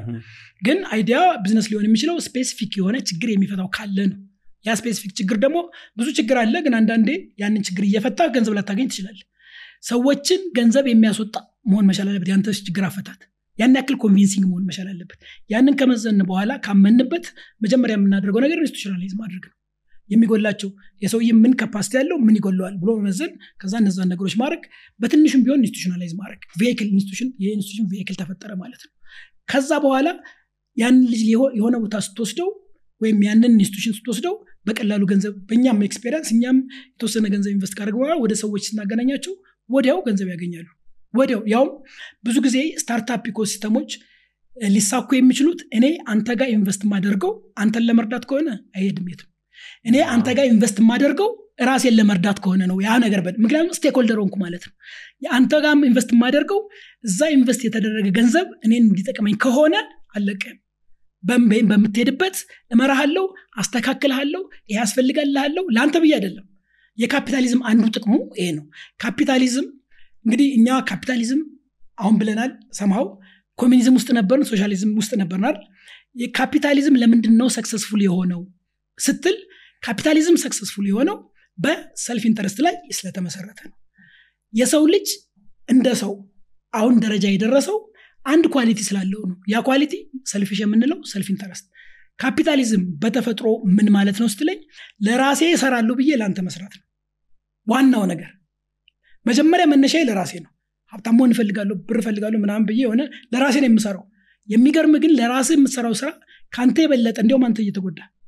አሁን ለምሳሌ ተቀጥሮ የነበረ ሰው entrepreneur ሲሆን የትኛውኑ ምቾት የሚሰጥህ ያኛው ነው። ይሄኛው ስቃይ ነው። honestly speaking በየትኛው direction? ለብዙ ዓመት ነው የምትሰቃየው ግን በዛ process ማን የሚጠቀመው? ህዝቡ ነው። እና capitalism significantly ያደገበት ምክንያት ከሰው ተፈጥሮ ጋር ስለሚሄድ እና አንተ ራስህን ለመጥቀም የምታደርገው process ሌላውን ሰው ስለሚጠቅም። እና አንዳንዴ በትንሽ ትንሽ ነገር ለምሳሌ አንድ ቤት ምናምን ሰርቶ ከዛ የሆነ service ሰርቶ ከዛ እች ትበቃኛለች ማኪያቶን እየጠጣው ነው መኖር የምፈልገው የሚል ሰው ቢያጋጥምህና እኔማ አንድ ቤት አይበቃኝም አዲስ አበባ ውስጥ መቶ ሀምሳ ቤት ያስፈልገኛል የሚል ሰው ብናይ ህብረተሰቡ ብዙ ጊዜ የትኛውን የሚያደንቀው? ይሄ ትንሽ ይበቀዋል ጥሩ ነው ምናምን ይባላል ይሄ ሰውዬ የማይበቃው ምንድን ነው ሁሌ እንደዚህ ስግብግብ ነው ይላል። ግን በደንብ ስናየው ህብረተሰቡን የሚጠቅመው ምንድን ነው ስግብግብ የሆነው ሰውዬ ነው። ለምን ቢባል ብዙ ቤት ሰራ ብዙ ሰው ቤት የሚከራይ ያገኘ ማለት ነው። እሱን እንኳ ትተህ ብዙ ቤት በመስራቱ process ብዙ ሰራተኛ ይቀጠራል። ስለዚህ ህብረተሰቡን የጠቀመው ያለ የዚሁ ሰውዬ ትንሽ ይበቃኛል ያለው ሰውዬ ሳይሆን አይበቃኝም እኔማ አይበቃኝም ያለው እና ኢትዮጵያም አለምንም አዳረሳለሁ ያለው እኛ selfish የምንለው ሰው ነው የሚጠቅመን ሰውዬ። so ወደ startup ecosystem ስናመጣው startup ኦች organically ሊያድጉ የሚችሉት self interest ያላቸው venture capitalist ኦች finance ያደረጓቸው self interest የሌላቸው donors ካጋጠሟቸው የትም አይደርሱ ምክንያቱም donation ማለት ገንዘብ ለአንተ ስለማስብልህ እሰጣለሁ ከዛ በኋላ ሰጥቻለሁ አለቀ የኔ mission አለቀ የእኔ self interest selfish ከሆንኩ ግን ያ አንተ ጋር invest ያደረግኩት ገንዘብ እንዲያድግ ስለምፈልግ አለቅህም ማለት የሚያስፈልግህን ነገር ሰው ማግኘት ካለብህ ገንዘብ ማግኘት ካለብህ ባንክ contact ማድረግ መንግስት ማግኘት ካለብህ እንደምንም ብዬ arrange አደረግልሃለሁ ያንን ሁሉም ማደርገው ግን ለራሴ ብዬ ነው። በዛ process ያንተ company ያድጋል። እና ትክክለኛው ተመዝኖ ታይቶ proven የሆነው መንገድ ይሄ ነው። startup ኦች የሚያድጉት ለራሳቸው self interest የሚሰሩ venture capitalist ኦች assist ያደርጓቸው ነው። not donation not government ሁሉም እየመጣ ነው ማለት ነው ከእንግዶች። ሶሻሊስትም እንግዳ ነበር። ብዙ ሰውም ሶሻሊስት የሚወድ ይመስለኛል። እና አንድ የሚገርመኝ ነገር እናንተ ልጆች ስለሆናችሁ ላታስታውሱ ትችላላችሁ። ሶሻሊስቶች እኛ ለህብረተሰብ የምንሰራው አሉ ተዋጉ ተገዳደሉ ምናምን። መጨረሻ ላይ ሁሉም ሶሻሊስቶች ማን እንዳዳናቸው ታውቃለህ ወዴት እንደኮበለሉ ታውቃለህ? ወደ ካፒታሊስት ሀገር። ያዳናቸው ካፒታሊስት ሀገር ሌላው የሚገርም ነገር የሚቀጥለው ጊዜ ሌላ ሶሻሊስት እና proven የሆነው። አሁን ሁሉንም ሰው ዝም ብለህ ሶሻሊስት ነኝ የሚለውንም ሰው እስኪ unlimited financial resource አለኝ እንትን አለኝ የት ሄደህ ኮሌጅ መማር ትፈልጋለህ? በጣም ኃይለኛ ኮሚኒስት ከሆነ ሰውየው። ሃርቫርድ ነው የሚልህ። ሃርቫርድ የካፒታሊዝም ውጤት ነው ወይ እንግሊዝ ሀገር ነው የሚልህ። ራሳቸው ካፒታሊስቶች እኔ ሲናገሩ አይቻቃለሁ። ካፒታሊስቶች የሚኮሩበት ለምሳሌ ተምር ያለው ብሎ የሚኮራበት ሰው ካለ London School of Economics ነው የተማሩ ራሱ ካፒታሊስት እኮ ነው። እና ሲኮራ ራሱ የሚኮረው በካፒታሊስት background ነው። ስለዚህ እንትን superficial ነው እንጂ ሁላችንም ውስጥ ያለው ካፒታሊዝም ነው። እንደ marketing package አድርገን ነው እኔ ለምሳሌ የማየው። ያው ካፒታሊስት form እኔ comment የለኝም ከዳን comment የለው ወደ መጨረሻ ጥያቄ ከመምጣታችን በፊት maybe ከአሁን ካነሳናቸው እዚህ area ላይ ፋይናንስ ላይ management consult ላይ ማንሳት ያለብን ያነሳናቸው ስለ ፋይናንስ ስናወራ መጀመሪያ ፋይናንስ ምንድን ነው የሚለውን ነገር ብናውቅ ጥሩ ነው። ፋይናንስ የሁለት ነገር intersection ነው። ኢኮኖሚክስ እና psychology psychology social science ነው ፋይናንስ የሚፈጥር አንድ ነገር ዝም ብለን በህይወታችን አንድ ነገር value የሚያወጣው ምን ሲሆን ነው? ሲጠቅም ነው? ብለን ታስባ በጣም የሚጠቅም ከሆነ value ያለው ግን ይሄ fallacy ነው። ለምሳሌ piece of gold ውሰድ። gold ትንሽ የተወሰነ industrial use አለው ይባላል ግን የምንፈልገው ለ industrial use ኡ አይደለም። እንደ ጥቅም utility ካየው gold አይጠቅምም አይደል? እሱን ከምን ጋር ታወዳድረዋለህ ከ pure oxygen ጋር አወዳድረው በጥቅም ቢሆን ኑሮ ለማን ነው መክፈል ያለብን? ያለ ሰከንድ ለኦክሲጅን ነው መጥቀም ያለብን። ግን የምንከፍለው ጭራሽ አንከፍልም ለኦክሲጅን አይደል? አንድ ነገር value የሚኖረው ስለጠቀመ አይደለም ስለተፈለገ ብቻ ነው።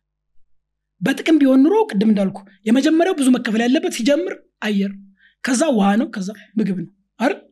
ምንከፍለው ግን ኃይለኛ ገንዘብ አወጣን ሲባል ምንከፍለው ግን ለሌላ ነገር ነው ለ luxury ነገሮች like diamond ሲጀምራውን diamond ታመጣልኝ ነው አይደለም ላላቅም ይችላለሁ ላይጠቅመኝም ይችላል ለዛ ግን ብዙ ገንዘብ እናወጣለን። in terms of utility ካየው ጥቅም ካየው ምንም አይጠቅም በጣም ብዙ ገንዘብ የሚያወጣው ግን እሱ ነው። ስለዚህ impress ግን ያደርጋል። impress ያደርጋል። እዛ ላይ ነው ሳይኮሎጂ የሚመጣው እዛ ላይ ነው። exactly አሁን ጥሩ አመጣ። ስለዚህ ኢኮኖሚክስ የተወሰነ ጥቅም ትንሽ ነው ጥቅሙ- ላይ ብዙ አይደለም። ሳይኮሎጂ ነው ገንዘብ የሚፈጥረው። ቅድም እንዳልከው diamond ኡ impress ስለሚያደርግ ብዙ ገንዘብ እናወጣለታል so ስለ ፋይናንስ ራሱ ሰው ያደርጋል። exactly so finance መፍጠር የምንችለው አንድ ነገር ተፈላጊ ሰው ተፈላጊ ስለሆነ የብዙ ሰዎች ይሄ solution startup ኦች በተለይ ይህን solution ይሄ ጥቅም ስላለው ገንዘብ ያመጣልኛል። አዎ ጥቅም አለው ግን ገንዘብ ላይ ያመጣል ይችላል። እንዴ አንተ ጥቅም አለው የምትለውን ያክል ሰዎቹ ይፈልጉታል ወይ? ሲፈልጉት ደግሞ ምን አይነት መፈ- መፈለግ? ለምሳሌ ነገ የአዲስ አበባ መንገዶች ቆሻሻ ሊሆኑ ይችላሉ። ነገ ተነስተህ ቆሻሻውን አንተ ብታጸዳ ጥቅም ነው አይደል ሰዎቹ ደስ ይላቸዋል። ይከፍላሉ? nobody መንግስት ሊከፍል ይችላል እንጂ እዛ አካባቢ ያለው ሰው አይከፍልም ጥቅሙን perceive ማድረግና personalize ማድረግ መቻል አለበት። ያን ያክል አንተ ጠቀመ ብለህ የብዙ startup ኦች እኔም ልጆችን ብዙ ጊዜ ያገኛቸዋለሁ እነሱ የሚያስቡት እነሱ የሚያስቡት በአንተ mind ብቻ ከሄድክ ይጠቅማል? አዎ ይጠቅማል። ስለሚጠቅም ግን ገንዘብ አያወጣም ያ ጥቅም መፈለግ መቻል አለበት። ሳይኮሎጂ እዛ ላይ ይመጣል። ስለዚህ psychologically ሰዎች ይፈልጉታል ወይ ትልና ጥቅሙን ከዛ ጋር ታድርገዋለህ ከዛ ጋር ስታደረጉ የዛኔ ፋይናንስ ይመጣል። የ market ላይ እኮ basic ABC of economics የሚባለው supply እና demand ነው። አይደል? ሰፕላዩ በበዛ ቁጥር ያ ነገር እንኳን የሚፈለግ ለምሳሌ ወርቅ ወይም diamond በጣም እንፈልገዋለን በጣም እንፈልጋለን። ብናገኝ ሁላችንም እንመኛለን። ግን በሆነ አጋጣሚ አለም የ diamond መዓት ቢኖራትና መንገዱ ሁሉ diamond ቢሆን ዜሮ ይገባል። ዳይመንድነቱ እኮ አልተቀየረም። ዜሮ ይገባል። ስለዚህ ፋይናንስ የሚያመጣው ነገር ከጥቅሙ ይልቅ ከመጠቀሚያነቱ ይልቅ መፈለጉ ነው። ስለዚህ በ startup ecosystem በለው በሌላው ስለ ፋይናንስ መፍጠር በዋናነት እንግዲህ የፋይናንስ ትምህርት ወይም የፋይናንስ ስራ ማለት ገንዘብን መፍጠር እና ማስተዳደር ናቸው። መፍጠር ትልቁ ነገር ነው። ገንዘብ እንዴት አዎ ሰው ነው የሚፈጥረው እንጂ ገንዘብ እኮ መጀመሪያ print የሚያደርገው መንግስት ሊሆን ይችላል። ከዛ በኋላ ግን ሰውን የሚፈጥረው value በመፍጠር የሚፈልግ ነገር በመፍጠር ማለት ነው። so ስለ ፋይናንሱ ላይ ስናስብ ጥቅምን ብቻ consider የምናደርግ ከሆነ ሌላ ነገር ነው። ፋይናንስ ሊያመጣ የሚችለው ዋናው ነገር ተፈላጊነቱ። ስለዚህ ፋይናንስ ሊሰራ የሚችል ሰው ለዛ ነው ብዙ ጊዜ ስታርታፖች fail የሚያደርጉት። ያችን utility value ያችን ጥቅም ብቻ ያስቡና ሰዎች ይፈልጉታል አይፈልጉትም የሚለውን ነገር measure ስለማያደርጉ የዛኔ እነሱ ያሰቡትን ያክል ገንዘብ ያመጣላቸው ነገር ግን ቅድም እንዳለው venture capitalist በላቸው ሌሎች experience ያሉ ሰዎች ከ experience ምን እንደሚፈለግ ምን እንደማይፈለግ ያውቁታል። ስለዚህ ፍላጎቱ ሲመጣ ገንዘቡ አብሮ ይመጣል። ስለዚህ ፋይናንስን ከሳይኮሎጂ ጋር በጣም ማገናኘት አለብን። ምክንያቱም አብዛኛው ነገር ሳይኮሎጂ ስለሆነ ይህ ለሁሉም ገስቶቻችን የምንጠይቀው ጥያቄ ነው። በህይወትህ የተማርከው አንድ wisdom ጨምቀ ወደ አንድ አምጥተው ያንን broadcast አድርገው ብንልህ ያ wisdom ያ ጥበብ ምንድን ነው ከራሴ ስህተትም ልነሳ። የ company ፈጥሮ entrepreneur ሆኖ ወደፊት የማስኬድ ነገር ሳስብ ብዙ ጊዜ ዝግጅት አድርጌ ነበር። ዝግጅት ያደረኳቸው እንግዲህ እንደ አንድ የተማረ ሰው ዝግጅት የምታደርገው ብዙ ጊዜ በማንበብ ምናምን ነው። እንደ ኢትዮጵያ በተለይ ያለፍንበት ስርዓትም ሊሆን ይችላል ሶሳይቲ ትምህርት ጠቃሚ ነው። ግን ከሚገባው በላይ ትምህርት ብቻና ትምህርት ብቻ ነው የሚጠቅመው። ሌላው ነገር ለአንተ እድገት አይጠቅምም። ዋናው ትምህርት ነው። እንዲያውም ምናልባት ቤተሰቦቻችሁ ትምህርት በትክክል ከተማርኩ በቃ ሁሉም ሰው እየሰገደ ወደ አንተ ይመጣል ምና አውቀነዋል ግን አይደለም። የፈለግኩ አንስታይል ትሆን ትችላለ እየሰገደ ማንም አይመጣም። ያ ብቻ ስላለ ማንም አይመጣም። ሌሎች ኳሊቲዎች ያስፈልገዋል። ሶ አንድ ጃኮልሽ እንትን ላይ ስንማር አንትርፕረንሽፕ ላይ እንግዲህ ሁላችንም የምንሰማቸው ቴክኒካል ስኪልስ እና ሶፍት ስኪልስ የሚባሉ ነገሮች አሉ። አይደል? ሁለት ስኪል እኔ ፐርሰናሊ ለብዙ ጊዜ የማምነው አንድ ካምፓኒ ወደፊት ለመራመድ እንደ ሊደር እንደ አንተርፕሮነር ወደፊት ለመራመድ በጣም የሚያስፈልግ ነገር ሶፍት ቴክኒካል ስኪልስ ናቸው ብዬ አምን ነበር። ያነበብኳቸው መጽሐፍት ምናምን ወደዛ እንትን የሚሉ ነበሩ። አይደለም። በኋላ ስንማር ያው ስራ ከሰራው በኋላ ነው ጃኮች ኢንጆይን ያደረኩት። እሱም ጠቅሞኛል በደንብ እንድታደርገው። እና እሱ ሲል ሚስተር ጃክዌል ሲል የሰማሁት ነገር ሊደርሽፕ entrepreneurship ላይ ሰማኒያ percent እነዚህ soft skills ሀያ percent technical skill ነው የሚያስፈልገው አንድ መሬትም ላይ ያየሁት ነገር እሱ ነው። soft ስኪሎች ምንድን ናቸው? soft skills ማለት ከሰው ጋር መግባባት interpersonal skills team building ከዛ የመስማት ችሎታ። እኔ አሁንም የራሴ ከራሴ ችግር ልነሳ። ከራሴ ስህተት ማለት ነው።